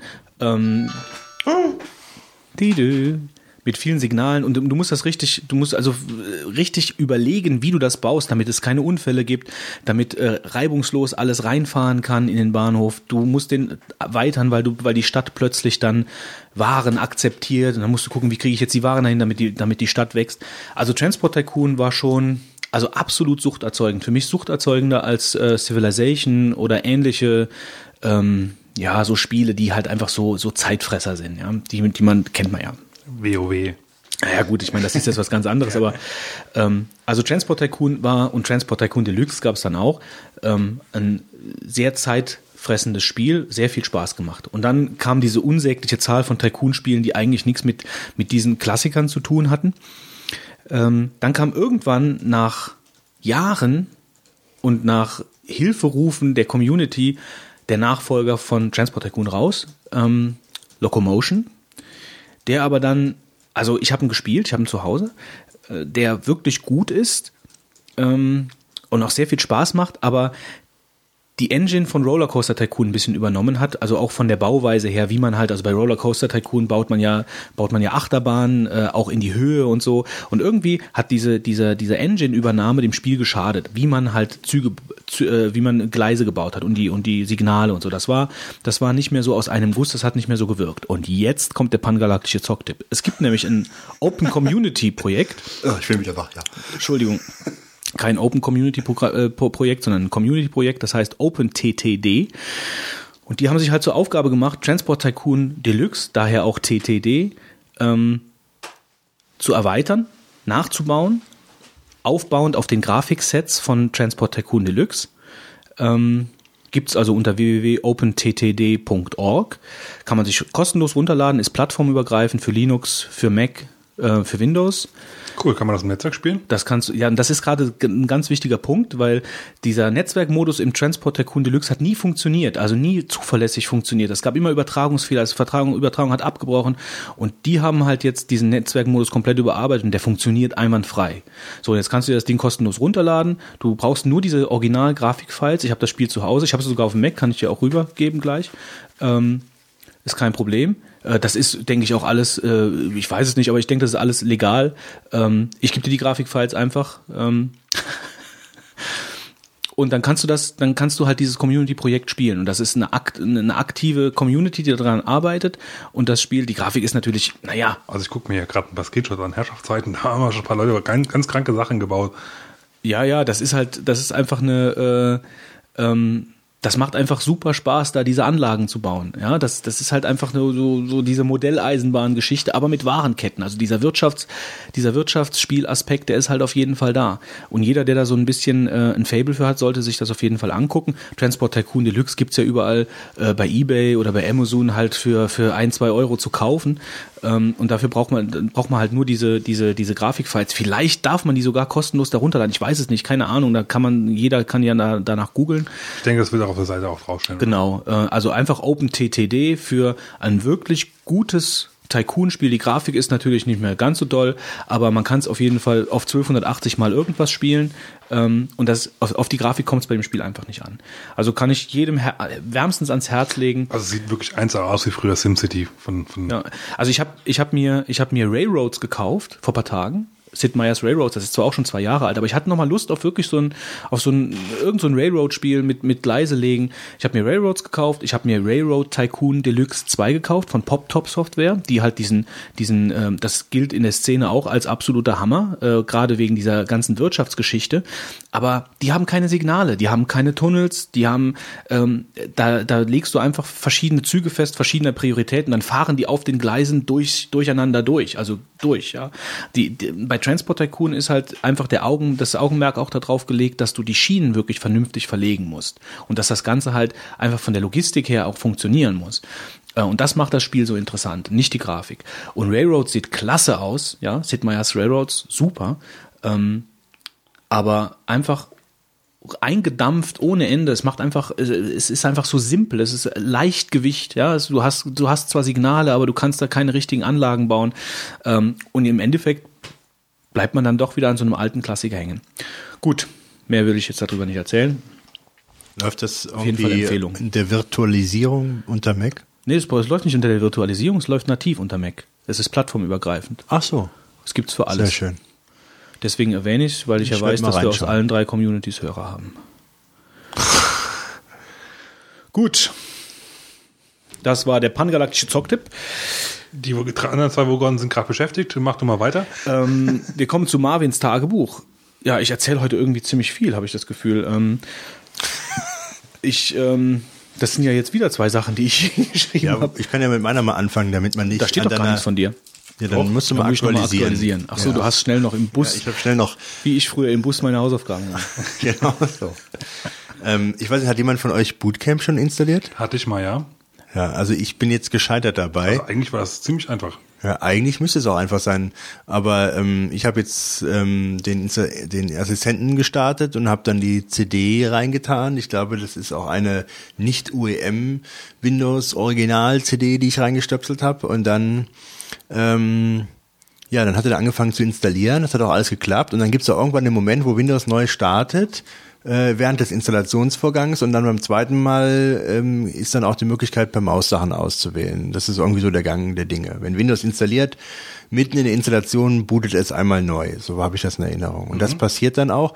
Und dann hat er aber hat's nicht mehr funktioniert. Dann hat er irgendwie gesagt, Medienfehler, und dann hat das Windows nicht hochgefahren. Jetzt werde ich wahrscheinlich die nächsten Tage nochmal komplett neu damit beginnen. Aber eigentlich bleibt die CD ja immer drin, ne? Oder ich verstehe es nicht, wie das passieren konnte. Also jetzt wollte mir das mal installieren, damit ich mal einige Windows-Sachen doch nochmal benutzen kann oder auch irgendwelche reinen Windows-Spiele oder Programme. Ich wollte mir auch Steam mal installieren. Hat das jemand von euch? Steam? Du hast ja als Counter-Striker ewig gespielt. Da gibt's jetzt so ein... ich habe es auch damals halt auf meinem MacBook Pro hier gespielt, und also es war schon nicht schlecht dafür, dass es halt ein Laptop ist, kann man schon relativ viel mitzocken halt damals. Also Half-Life 2 Engine läuft gut eigentlich. Bei dir auf dem MacBook Pro? MacBook Pro. Ja. Also gut, ich habe den iMac 24 Zoll. Ja gut, also wenn es da nicht läuft, dann... Da wird es gut laufen. Ich wollte mir Left 4 Dead runterladen. Und da bin ich auch sehr gespannt drauf für die LAN schon alleine. Das interessiert mich für die LAN. Ich glaube, ich bringe beim nächsten Mal den iMac mit auf die LAN. Wäre lustig, ne? Dann setzt man dich in ein eigenes Büro. Sonst trocknet bei jedem ja der Mund aus. Also das wollte ich mal machen. Mal gucken, ob ich es bis nächstes Mal schaffe. Aber hat bei mir abgebrochen und ich habe eine Fehlermeldung bekommen. Und irgendein Handy macht jetzt wieder Nerven. Du, sag mal ganz ruhig, deins klingelt ja die ganze Zeit. Das sieht man nicht meins. Das ist wieder so ein iPhone hier. Ich habe heute ein weißes iPhone in Frankfurt gesehen. Und? War schön? Also mir gefällt der spiegelnde Apfel in Silber da drauf nicht. Der müsste schwarz sein. Ansonsten war es ganz gut. Und was ich auch noch gesehen habe, in dem Hotel gibt es dann so Bereiche, das waren ja so Konferenzsäle, die Hotels da immer haben. Und dann gab es so einen Bereich, wo man dann so Kaffee trinkt. Da gab es eine Art Telefonzelle, und da konntest du reingehen und rauchen. Und dann hat er den Rauch abgezogen in der Telefonzelle. Das erinnert mich jetzt gerade an Futurama, wo der Bender in der ersten Folge in diese Selbstmordzelle geht. Ja, sowas. Ich hatte, was ist das denn jetzt hier? Ist das zum Telefonieren? Und dann habe ich gesagt, nee, das ist für Raucher. Die haben extra für Raucher es ist nicht viel größer als eine Telefonzelle. Da kannst du rein, ist voll aus Glas, da steht dann drin und kannst dann deine Zigarette puffen. Nee, und, oder? Ja, also ich hätte es am liebsten fotografiert, ich habe es leider nicht vergessen. Ja, aber wieso, warum, also draußen darf man doch rauchen. Ach so, ja, aber brauchst du halt nicht. Deshalb habe ich im Hotel, dann habe ich das nicht mitbekommen. Draußen. Ja. Ja, da stand draußen das Ding, kannst du reingehen und rauchen. Ja, du hast gesagt, wie in der Telefonzelle. Wenn du dann richtig Nikotin so ganz inhalieren willst und die Klamotten dir verstinken. Ja. Nee, also das habe ich nicht gedacht, dass man so Teile, dass es Anbieter gibt für solche Sachen, ja. Ja. Naja, gut. Also ich bin gescheitert in meiner Bootcamp-Installation, und wir wissen eigentlich warum. Mal gucken, wie es weitergeht. Nächste Folge folgt der nächste Mal, wenn sie wahrscheinlich. Was? Bitte? Ich habe auch nichts verstanden. Wer das verstanden hat, bitte schreibt dann ab. Bitte rückwärts abspielen. Ich löse es, glaube ich, mal auf. bin ja immer so nett. Wollte ich überhaupt sagen. Achso, ich meinte nächste Woche oder in der nächsten Folge. Das höre ich mir noch mehrfach. Wolltest du das nicht übrigens einspielen? Also, ja, mein Akku ist hier leider zu Ende. Ist dein Akku zu Ende? Du hättest ihn doch hier einstecken können. Nee, du hast doch nur so ein schwachmatisches, kleines, weißes MacBook. Da ist dann nicht genug Power in dem Netzteil für meinen MacBook. Ich habe auch noch 17 Minuten. Also wir müssen uns beeilen. Ja. Zumindest, wenn wir den Audiokommentar noch abspielen wollen, der nachher noch kommt. Komm, hopp. Beschwer dich, Götz. Ja, also ganz schnell, ich hab den einen schon wieder vergessen, weil ich hab ja mein MacBook jetzt zugemacht. Also eins weiß ich, der eine... ich lese es dir vor. Nee, das eine weiß ich ja noch. Fensterchaos. Fensterchaos. Da brülle ich einfach mal nach draußen. Vielleicht kennt ja jemand einen Tipp. Und zwar... ist es so, dass ich mein MacBook Pro an ein externes TFT im Büro anschließe. Also das ist und dann benutze ich, ja, ich habe das schon mal erwähnt, ja. Und ich habe mittlerweile, ich sag's aber trotzdem nochmal gerade, also ich schließe das an ein externes TFT an, benutze auch alle 4 Spaces und habe dann auf den 4 Spaces natürlich auf beiden Screens meine Fenster verteilt. Verstehst du? Ja. Weil du hast jetzt gerade so ausgesehen, als ob ich irgendwie von Tukatikaland irgendwo erzählt habe. So gucke ich immer. Auch im Gericht? Naja, auf jeden Fall ist das dann ziemlich ätzend, wenn man das externe TFT abklemmt und das MacBook dann alle Fenster zusammen auf den einen Space schmeißt. Dann hat man absolutes Fensterchaos. Und ich hätte jetzt gerne ein Tool, was mir diese verschiedenen Desktop-Konfigurationen abspeichert. Wo ich dann sagen kann, okay, ich habe jetzt mein externes TFT angeschlossen, ich möchte jetzt die Fenster in der Konfiguration von gestern bitte auf die verschiedenen Spaces verteilt haben, oder eben, wenn ich das externe TFT abgeklemmt habe, dass ich sage, ich möchte jetzt meine Fensterkonfiguration von meinem MacBook ohne externes TFT. Also theoretisch muss es auf irgendeine Art möglich sein, weil ich weiß, zum Beispiel bei mir, ich habe verschiedene Desktop-Hintergrundbilder, wenn ich meinen externen Monitor angeschlossen habe, sowohl halt auf dem externen Monitor als auch auf meinem Laptop. Und wenn ich dann abziehe, habe ich wiederum ein anderes Hintergrundbild auf meinem Laptop. Also es muss irgendwie... Er kennt es ja anscheinend. Also ich habe ein bisschen recherchiert, nicht viel, ein bisschen recherchiert. Es geht scheinbar über AppleScript, dass du über AppleScript verschiedenen Fenstern sagen kannst oder die Positionen speichern kannst. Aber da ich kein AppleScript kann und da ich auch deswegen keine Lust habe, mich mit AppleScript zu beschäftigen, möchte ich halt ganz gerne einfach ein Tool haben dafür. Ja? Wenn jemand sowas kennt, das wäre halt super. Oder dem Götz sowas schreibt per AppleScript. Die andere Geschichte, die ich kurz in Marvins Tagebuch schreiben möchte, ist mit dem iPhone. Und zwar habe ich habe das auch ausprobiert hier mit den Podcasts direkt übers iPhone. Ich weiß nicht, ob es daran gelegen hat. Auf jeden Fall habe ich das probiert, einfach mal diese Funktion jetzt über iTunes direkt Podcasts zu hören. Das hat auch funktioniert. Allerdings war es dann so, dass ich es, als ich das nächste Mal dann, kurz nachdem ich die 2.2 drauf hatte, habe ich gesynkt und dann waren alle meine Podcasts weg auf dem iPhone. Und da ich das halt so mache... Mag richtig sein oder falsch, jetzt im Nachhinein ist es natürlich falsch, dass ich die Podcasts in iTunes lösche, wenn ich sie aufs iPhone übertragen habe, waren die natürlich jetzt alle weg. Muss ich neu runterladen. Aber das Komische daran war halt eben, dass wenn ich versucht habe, Podcasts aufs iPhone rüber zu kopieren, von denen ich wusste, dass sie vorher drauf waren, dann hat das iPhone die nicht genommen. Das hat keine Fehlermeldung rausgebracht, es hat sie einfach nicht genommen. Wenn ich dann einen neueren Podcast drauf gespielt habe, dann hat das iPhone sie genommen. Ja? Also es ist so, als ob das iPhone denken würde, dieser Podcast, den du gerade hier rüber spielen möchtest, den habe ich schon. Ja? Und dann habe ich mal kontrolliert, wenn du so aufs iPhone, in iTunes aufs iPhone klickst, dann siehst du ja die Verteilung, wie der Speicher verbraucht, wie der Speicher verteilt ist. Und da war dann andere Dateien und die anderen Dateien waren ein halbes Gigabyte.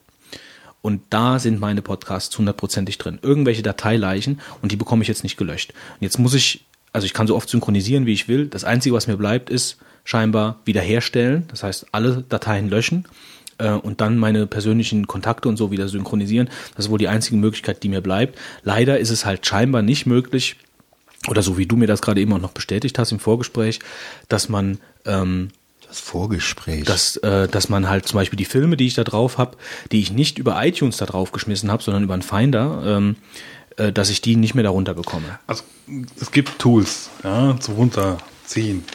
Ich weiß halt nicht, was die alles können, weil ich es in der Form noch nicht benutzt habe. Und es gibt auch, also sowohl für die Apple-Welt als auch für die Linux-Welt. Musst du Da müsst ihr aber einfach mal googeln. Das müsste man. Ja, gut. Ich bin den Weg nicht gegangen. Ich habe danach nicht gegoogelt. Ich habe eher nach gegoogelt, wie ich denn mir einen Überblick über diese anderen Dateien verschaffen kann, was das denn ist, weil ich habe keine Fotos da drauf, meine Mails sind auch nur ganz klein, die da drauf sind, weil das alle ohne Anhänge sind. Deswegen kann das halt nur das sein. Ja, und dass ich diese Podcasts nicht da drauf synchronisieren kann, wie ich gerade eben gesagt habe, das spricht ja auch dafür, dass irgendeine Kennung scheinbar von diesen Podcasts im iPhone drin ist, die dann halt sagt, no, du kannst nicht drauf spielen, hier die Podcasts, weil die habe ich schon. Ja? Und jetzt muss ich die natürlich irgendwie darunter bekommen. Und es bleibt mir wahrscheinlich nichts anderes, als wiederherzustellen oder halt eben so ein Tool mal nachzugoogeln. Wenn da jemand einen Tipp hat, Twitter, 10 vorne oder halt eben über rohrpost@die3vogonen.de. Oder Comments, genau. Gut, das war's eigentlich zu Marvins Tagebuch, soweit ich das richtig im Überblick habe. Und wir sind dann schon beim Feedback. Nee, Tipps haben wir noch. Die Tipps. Fitz, du wolltest Tippomatik. Die Handbremse. Ja, ich zieh mal die Handbremse.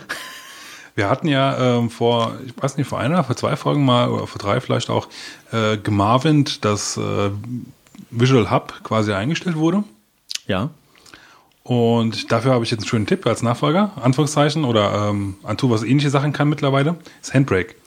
Handbrake war früher eigentlich dafür bekannt, dass man vielleicht nicht unbedingt ganz so legale Kopien von DVDs erstellen kann. In MP4-Qualität, ja, also auch fürs iPod und für sein Mac. Und mittlerweile gibt es eine neue Version, die auch alle anderen Videoquellen frisst und umwandelt. Also eigentlich schon ein relativ guter Ersatz, denke ich mal, für Visual Hub. Kostet? Ist kostenlos. Und ist auch genauso clicky-bunti wie Visual Hub, weil Visual Hub war ja, da hat ja sogar an den Preferences hat ja drin stehen, lass es, du machst nur alles kaputt. Ja, es ist schon ein bisschen abgehobener, aber ich glaube, es ist immer noch, also man kommt klar. Mhm. Also, oder man weiß, was man tut, sagen wir mal so. Okay. Ne? Nee, auf jeden Fall gut. Werde ich mir auf jeden Fall anschauen, weil Visual Hub, gut, läuft natürlich jetzt noch, aber ich hoffe ja, dass der Code dann auch in die Community geht und dass da auch Nachfolge... Den Code kannst du ja runterladen von Visual Hub und selber bauen, ne? Also nicht von Visual Hub, aber von dem Projekt, was relativ viel davon beinhaltet, sage ich mal so. Und hat er das unter die GPL gestellt, weißt du das? Lizenz weiß ich gerade nicht aus dem Kopf, aber du kannst es dir auf jeden Fall kostenlos runterladen. Ich gehe mal davon aus. Naja, werde ich auf jeden Fall mal, also Handbrake werde ich mir auf jeden Fall mal anschauen. Gut, das war's? Ja, reicht doch, oder? Nee, ja, klar. Aber ich wollte dich jetzt hier nicht abwürgen. Ach so, mal ausnahmsweise mal nicht. Ausnahmsweise nicht. Jetzt wo ich nichts zu erzählen habe. Ich habe einen kleinen Tipp, red mir nicht immer rein. Ich habe einen kleinen Tipp, über den, also auf die Webseite bin ich eigentlich nur deshalb gestoßen, weil es mich ein bisschen genervt hat in der Vorbereitung zur Sendung, wenn ich mir Webseiten angeguckt habe, so heiße Newsticker und so Sachen, also irgendwelche Newsletter und Feeds und was weiß ich, RSS-Geschichten. Wenn ich mir das angeguckt habe, dass ich keine Lust hatte, mir da Notizen rauszuschreiben. Das war mir einfach zu müßig. Und dann habe ich mir gedacht, es muss ja irgendein Tool geben, dass ich direkt auf der Webseite irgendwelche Notizen machen kann. Und sowas gibt's. Das Ding heißt, oder die Webseite heißt Awesome Highlighter. Wolfgang, ist das richtig? Weil ich habe meinen Mac nicht mehr offen. Auf jeden Fall verlinken wir das sowieso in den Shownotes. Und das Prinzip läuft so. Du gehst auf die Seite www.awesomehighlighter.com. Ist richtig. Und gibst dann da die Webseite ein, auf der du irgendwas highlighten möchtest.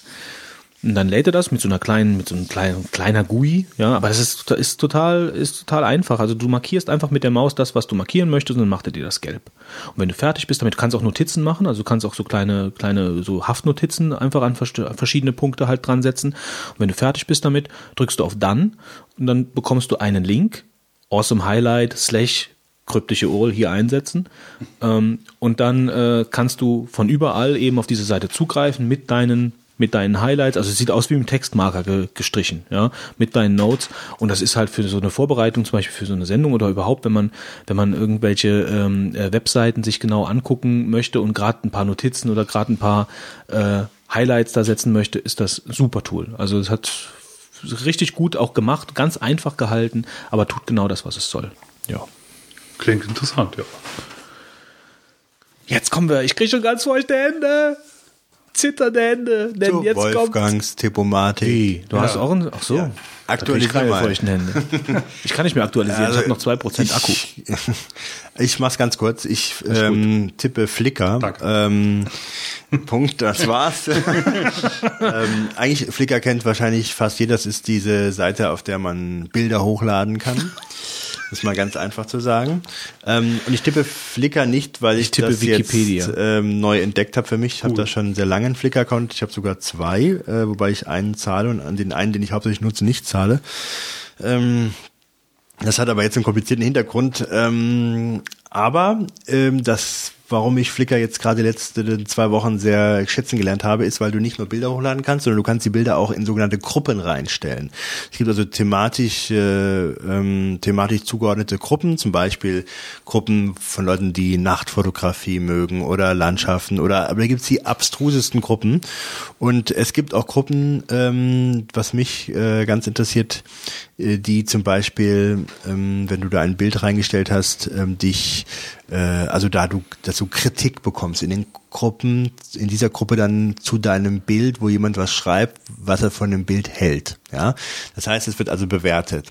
Und die meisten funktionieren so bei den Gruppen, du stellst ein Bild rein und verpflichtest dich gleichzeitig, die 5 Bilder, die vor deinem Bild reingestellt wurden, selber mit einem Kommentar zu bewerten. Und dann, wenn du das nicht machst, fliegst du wieder aus der Gruppe raus.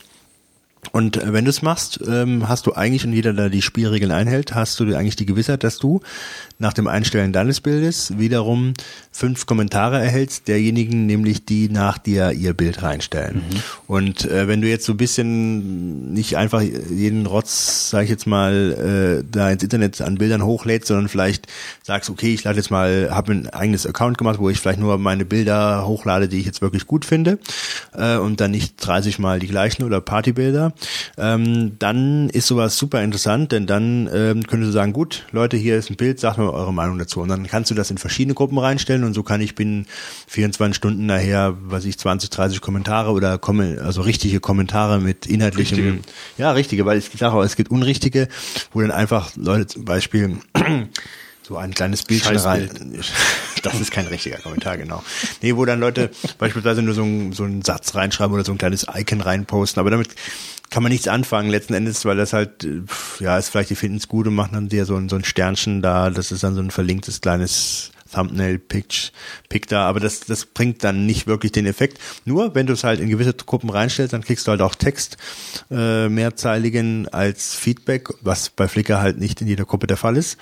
Und das macht halt echt sehr viel Spaß, diese Bilder da reinzustellen und zu gucken, was andere dazu dann schreiben. Kriegst also wirklich so eine Kritik. Und selber Bilder zu kritisieren, macht eigentlich natürlich auch ziemlich viel Spaß. Ne? Das will ich nicht verhehlen. Die beste Gruppe, die ich da gefunden habe, wo man die besten Kommentare bekommt, die nennt sich Gute Kommentare. Genau, die Gute Kommentare-Gruppe.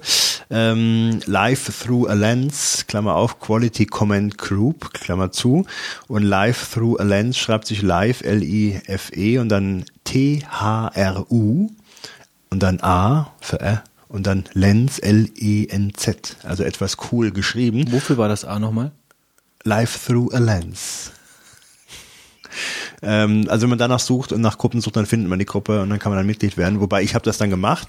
Normalerweise gibt es also einige, da bist du dabei und dann gibt es einige, da muss dann der Moderator, der Admin, das dich dann akzeptieren, also extra freischalten. Dann habe ich das gemacht, habe ich hello, I want to join, habe ich geschrieben. Dann habe ich erstmal eine E-Mail zurückbekommen, also so eine Nachricht hier im Flickr-System. Sag mal genau, warum du bei uns mitmachen möchtest. Ne? Und bei 2500 Membern, die da drin ist, habe ich mich schon ein bisschen gewundert, dass die da dann noch weitergehende Begründung haben wollten, wobei ich dann hingegangen bin und habe dann einen geschrieben, dass ich dann so sehr interessiert bin an Austausch und bla bla und dann bin ich dann aufgenommen worden und habe das jetzt schon ein paar Mal gemacht.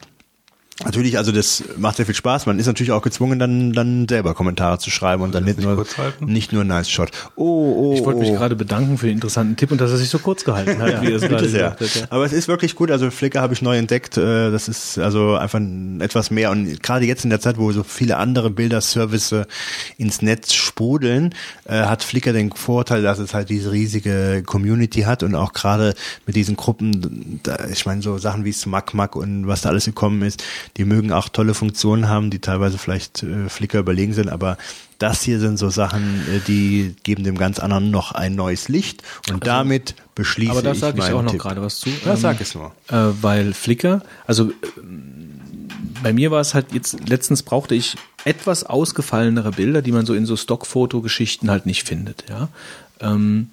Also was heißt ausgefallen, das ist falsch, sondern eher speziell, ja. Ich habe halt zu verschiedenen Veranstaltungen. Jetzt willst du uns erzählen, dass du bei Flickr geklaut hast? Dann müssen wir das rausschneiden. Nee, das nicht geklaut. Piep, piep, piep. Nicht geklaut. Ich hab in verschiedenen Stockfotobibliotheken Bilder gesucht und habe da nichts gefunden, weil es halt doch spezialisierte Veranstaltungen waren. Und man kann dann natürlich, es ging da ums Radfahren und so, ja.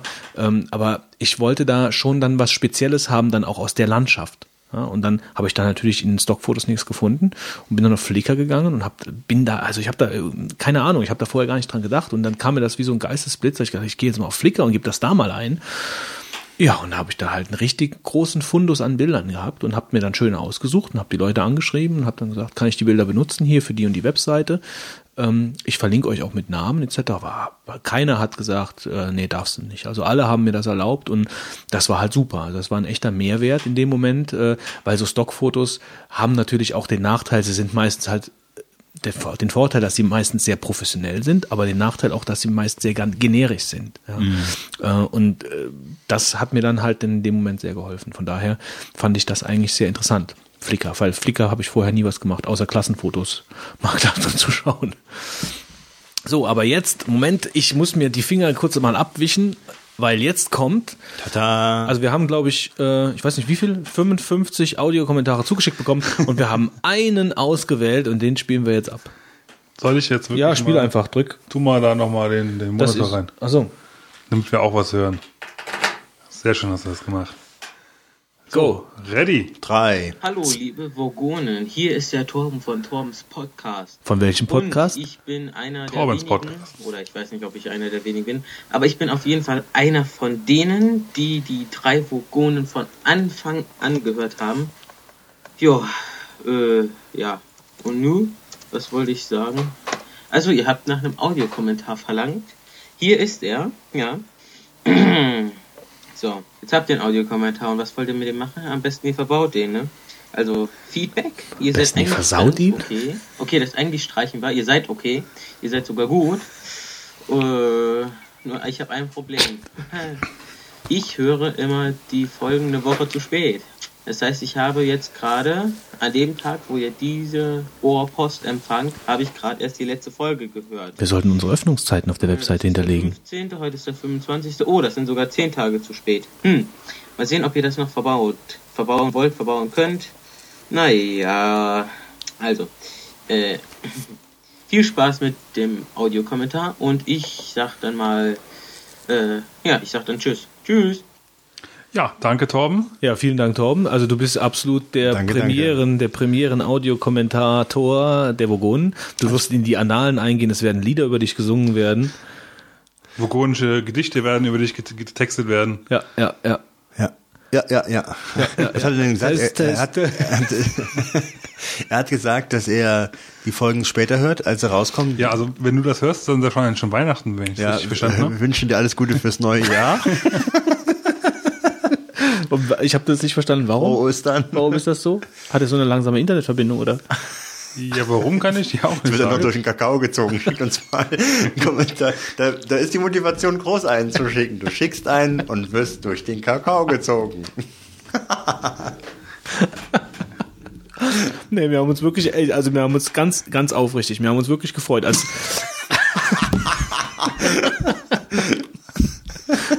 jetzt lesen wir den zweiten doch vor. Nee, Tom, danke nochmal dafür und nix für ungut. Nix für ungut, sagen wir. So, und jetzt? Ja, jetzt habe ich eben also erstmal vielen Dank, muss ich auch mal hier ganz persönlich jetzt mal ganz ehrlich. Ich meine, man muss ja wirklich sagen, wir haben uns ernst sein, aber jetzt sind wir mal ernst. Wir haben uns ja wirklich gefreut über einen Audiokommentar. Also es ist ja nicht, ich meine, wir bekommen relativ wenig Feedback und wenn dann jemand sich wirklich hinsetzt und einen Audiokommentar schreibt, dann wird er auch durch den Kakao gezogen, genau. So, und jetzt hat der Bernd schreibt kein Audiokommentar. Ja, okay. Jetzt lesen wir mal einen Kommentar vor. Während wir die Folge aufnehmen, hat Bernd sich vor den Computer gesetzt und schreibt uns. Und Bernd, muss man dazu sagen, Bernd ist ein treuer Hörer, weil Bernd schreibt immer in die Kommentare. Bist du das oder was?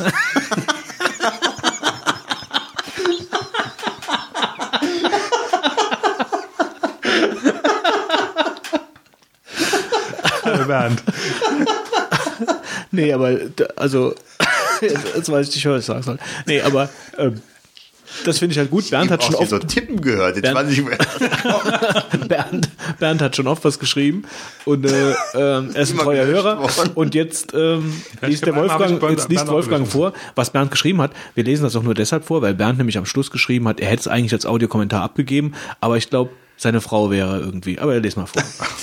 Also ich habe es noch nicht gelesen, ich lese jetzt ganz vor, ich habe es eben nur registriert, dass da was gekommen ist. Bernd sagt, wie jetzt, die Folge ist schon 14 Tage alt und es hat noch nicht eine Menschenseele einen Kommentar hinterlassen. Lasst euch deswegen bitte nicht entmutigen und macht schön weiter wie bisher. Die Tonqualität ist jetzt spitze. Für mich immer noch zu leise, aber das liegt jetzt an den neuen Kopfhörern, die bringen nicht mehr raus. Oder du bist schwerhörig geworden. Vielleicht solltest du mal zum Arzt gehen. Ja, ganz übel jetzt. Nee, geht weiter. Dazu muss ich sagen, dass ich euch und andere Podcasts meist in lauter Umgebung mit Gehörschutzschalen über den Ohren höre. Also Bernd, mich würde jetzt einfach tierisch interessieren, was arbeitest du genau? Ich hatte einfach 3 Kinder. Also nee, also du wirst mir echt gefallen und poste mal bitte, was du genau arbeitest. Das ist, oder eine laute Frau, wer weiß. Rohrpost, ne? Ist klar. Bösartig. Das ist eigentlich wahrscheinlich so am Arbeiten und dann ist das ein guter... Also Gehörschutzschalen hast du mittlerweile bei allen Jobs fast auch. Also jeder Webdesigner, bei mir im Büro jetzt Anwalt. Sowieso. Okay, weiter geht's. Vielen Dank an Götz für den Hinweis auf Online-TV-Rekorder. Tata. Den hatte ich mal eine ganze Zeit lang benutzt. Da könnte ich jetzt doch noch was zu machen gehabt, na gut. Aber das Handling war dann irgendwann zu umständlich. Ja. Jetzt mit der Nimm einfach alles auf Wunschliste macht es sogar wieder Spaß, den OTV zu nutzen. Die Qualität ist so scheiße. Dass Files direkt für den iPod zum Download angeboten werden, ist auch ziemlich neu. Aber die Navigation auf der Seite ist wie schon damals fürchterlich. Das stimmt. Wer von euch 3 ist der Webdesigner? Kannst du nicht mal deine Dienste dort anbieten? Gerade habe ich im Twitter gelesen, dass ihr gerade aufnehmt, wenn ich das richtig verstanden habe. Ich freue mich schon drauf, auf die aktuelle Folge. Wer hat getwittert? Wer war's? Ah. Nee, Götz, der hat das so nebenbei gemacht. PS, ich hätte diesen Kommentar gerne als Audio geschickt, aber meine Frau möchte ungestört Fernsehen. Die soll sich die Gehörschutzschalen aufsetzen. Ja. Ja, okay. Also wir halten fest, Bernd ist ein treuer Hörer, hat öfter mal Gehörschutzschalen auf und hat einen Kopfhörer, der zu wenig rausbringt. Und eine Frau, die gerne fernsieht. Wir stoßen an auf den Bernd. Und wir stoßen an auf den Tom. Schön. Ja, vielen Dank, Jungs. Sehr informativ. Ja, vielen Dank an alle. Wie immer. Wie lange waren wir heute unterwegs? Keine Ahnung. Sage ich dir gleich. Unfassbare 1 Stunde 52. Oh, das geht ja noch. Ja, wie immer so. Ja, ich dachte eigentlich, wir kommen heute später raus. Vielen Dank fürs Zuhören. Ich sage natürlich wie immer ein phänomenales, grenzeüberwerfendes Dankeschön an den Fitz. Ich gebe das natürlich weiter. Dankeschön an den Wolfgang. Dankeschön an den Götz. Und macht's gut. Bis in 2 Wochen. Ciao. Ciao. Ciao.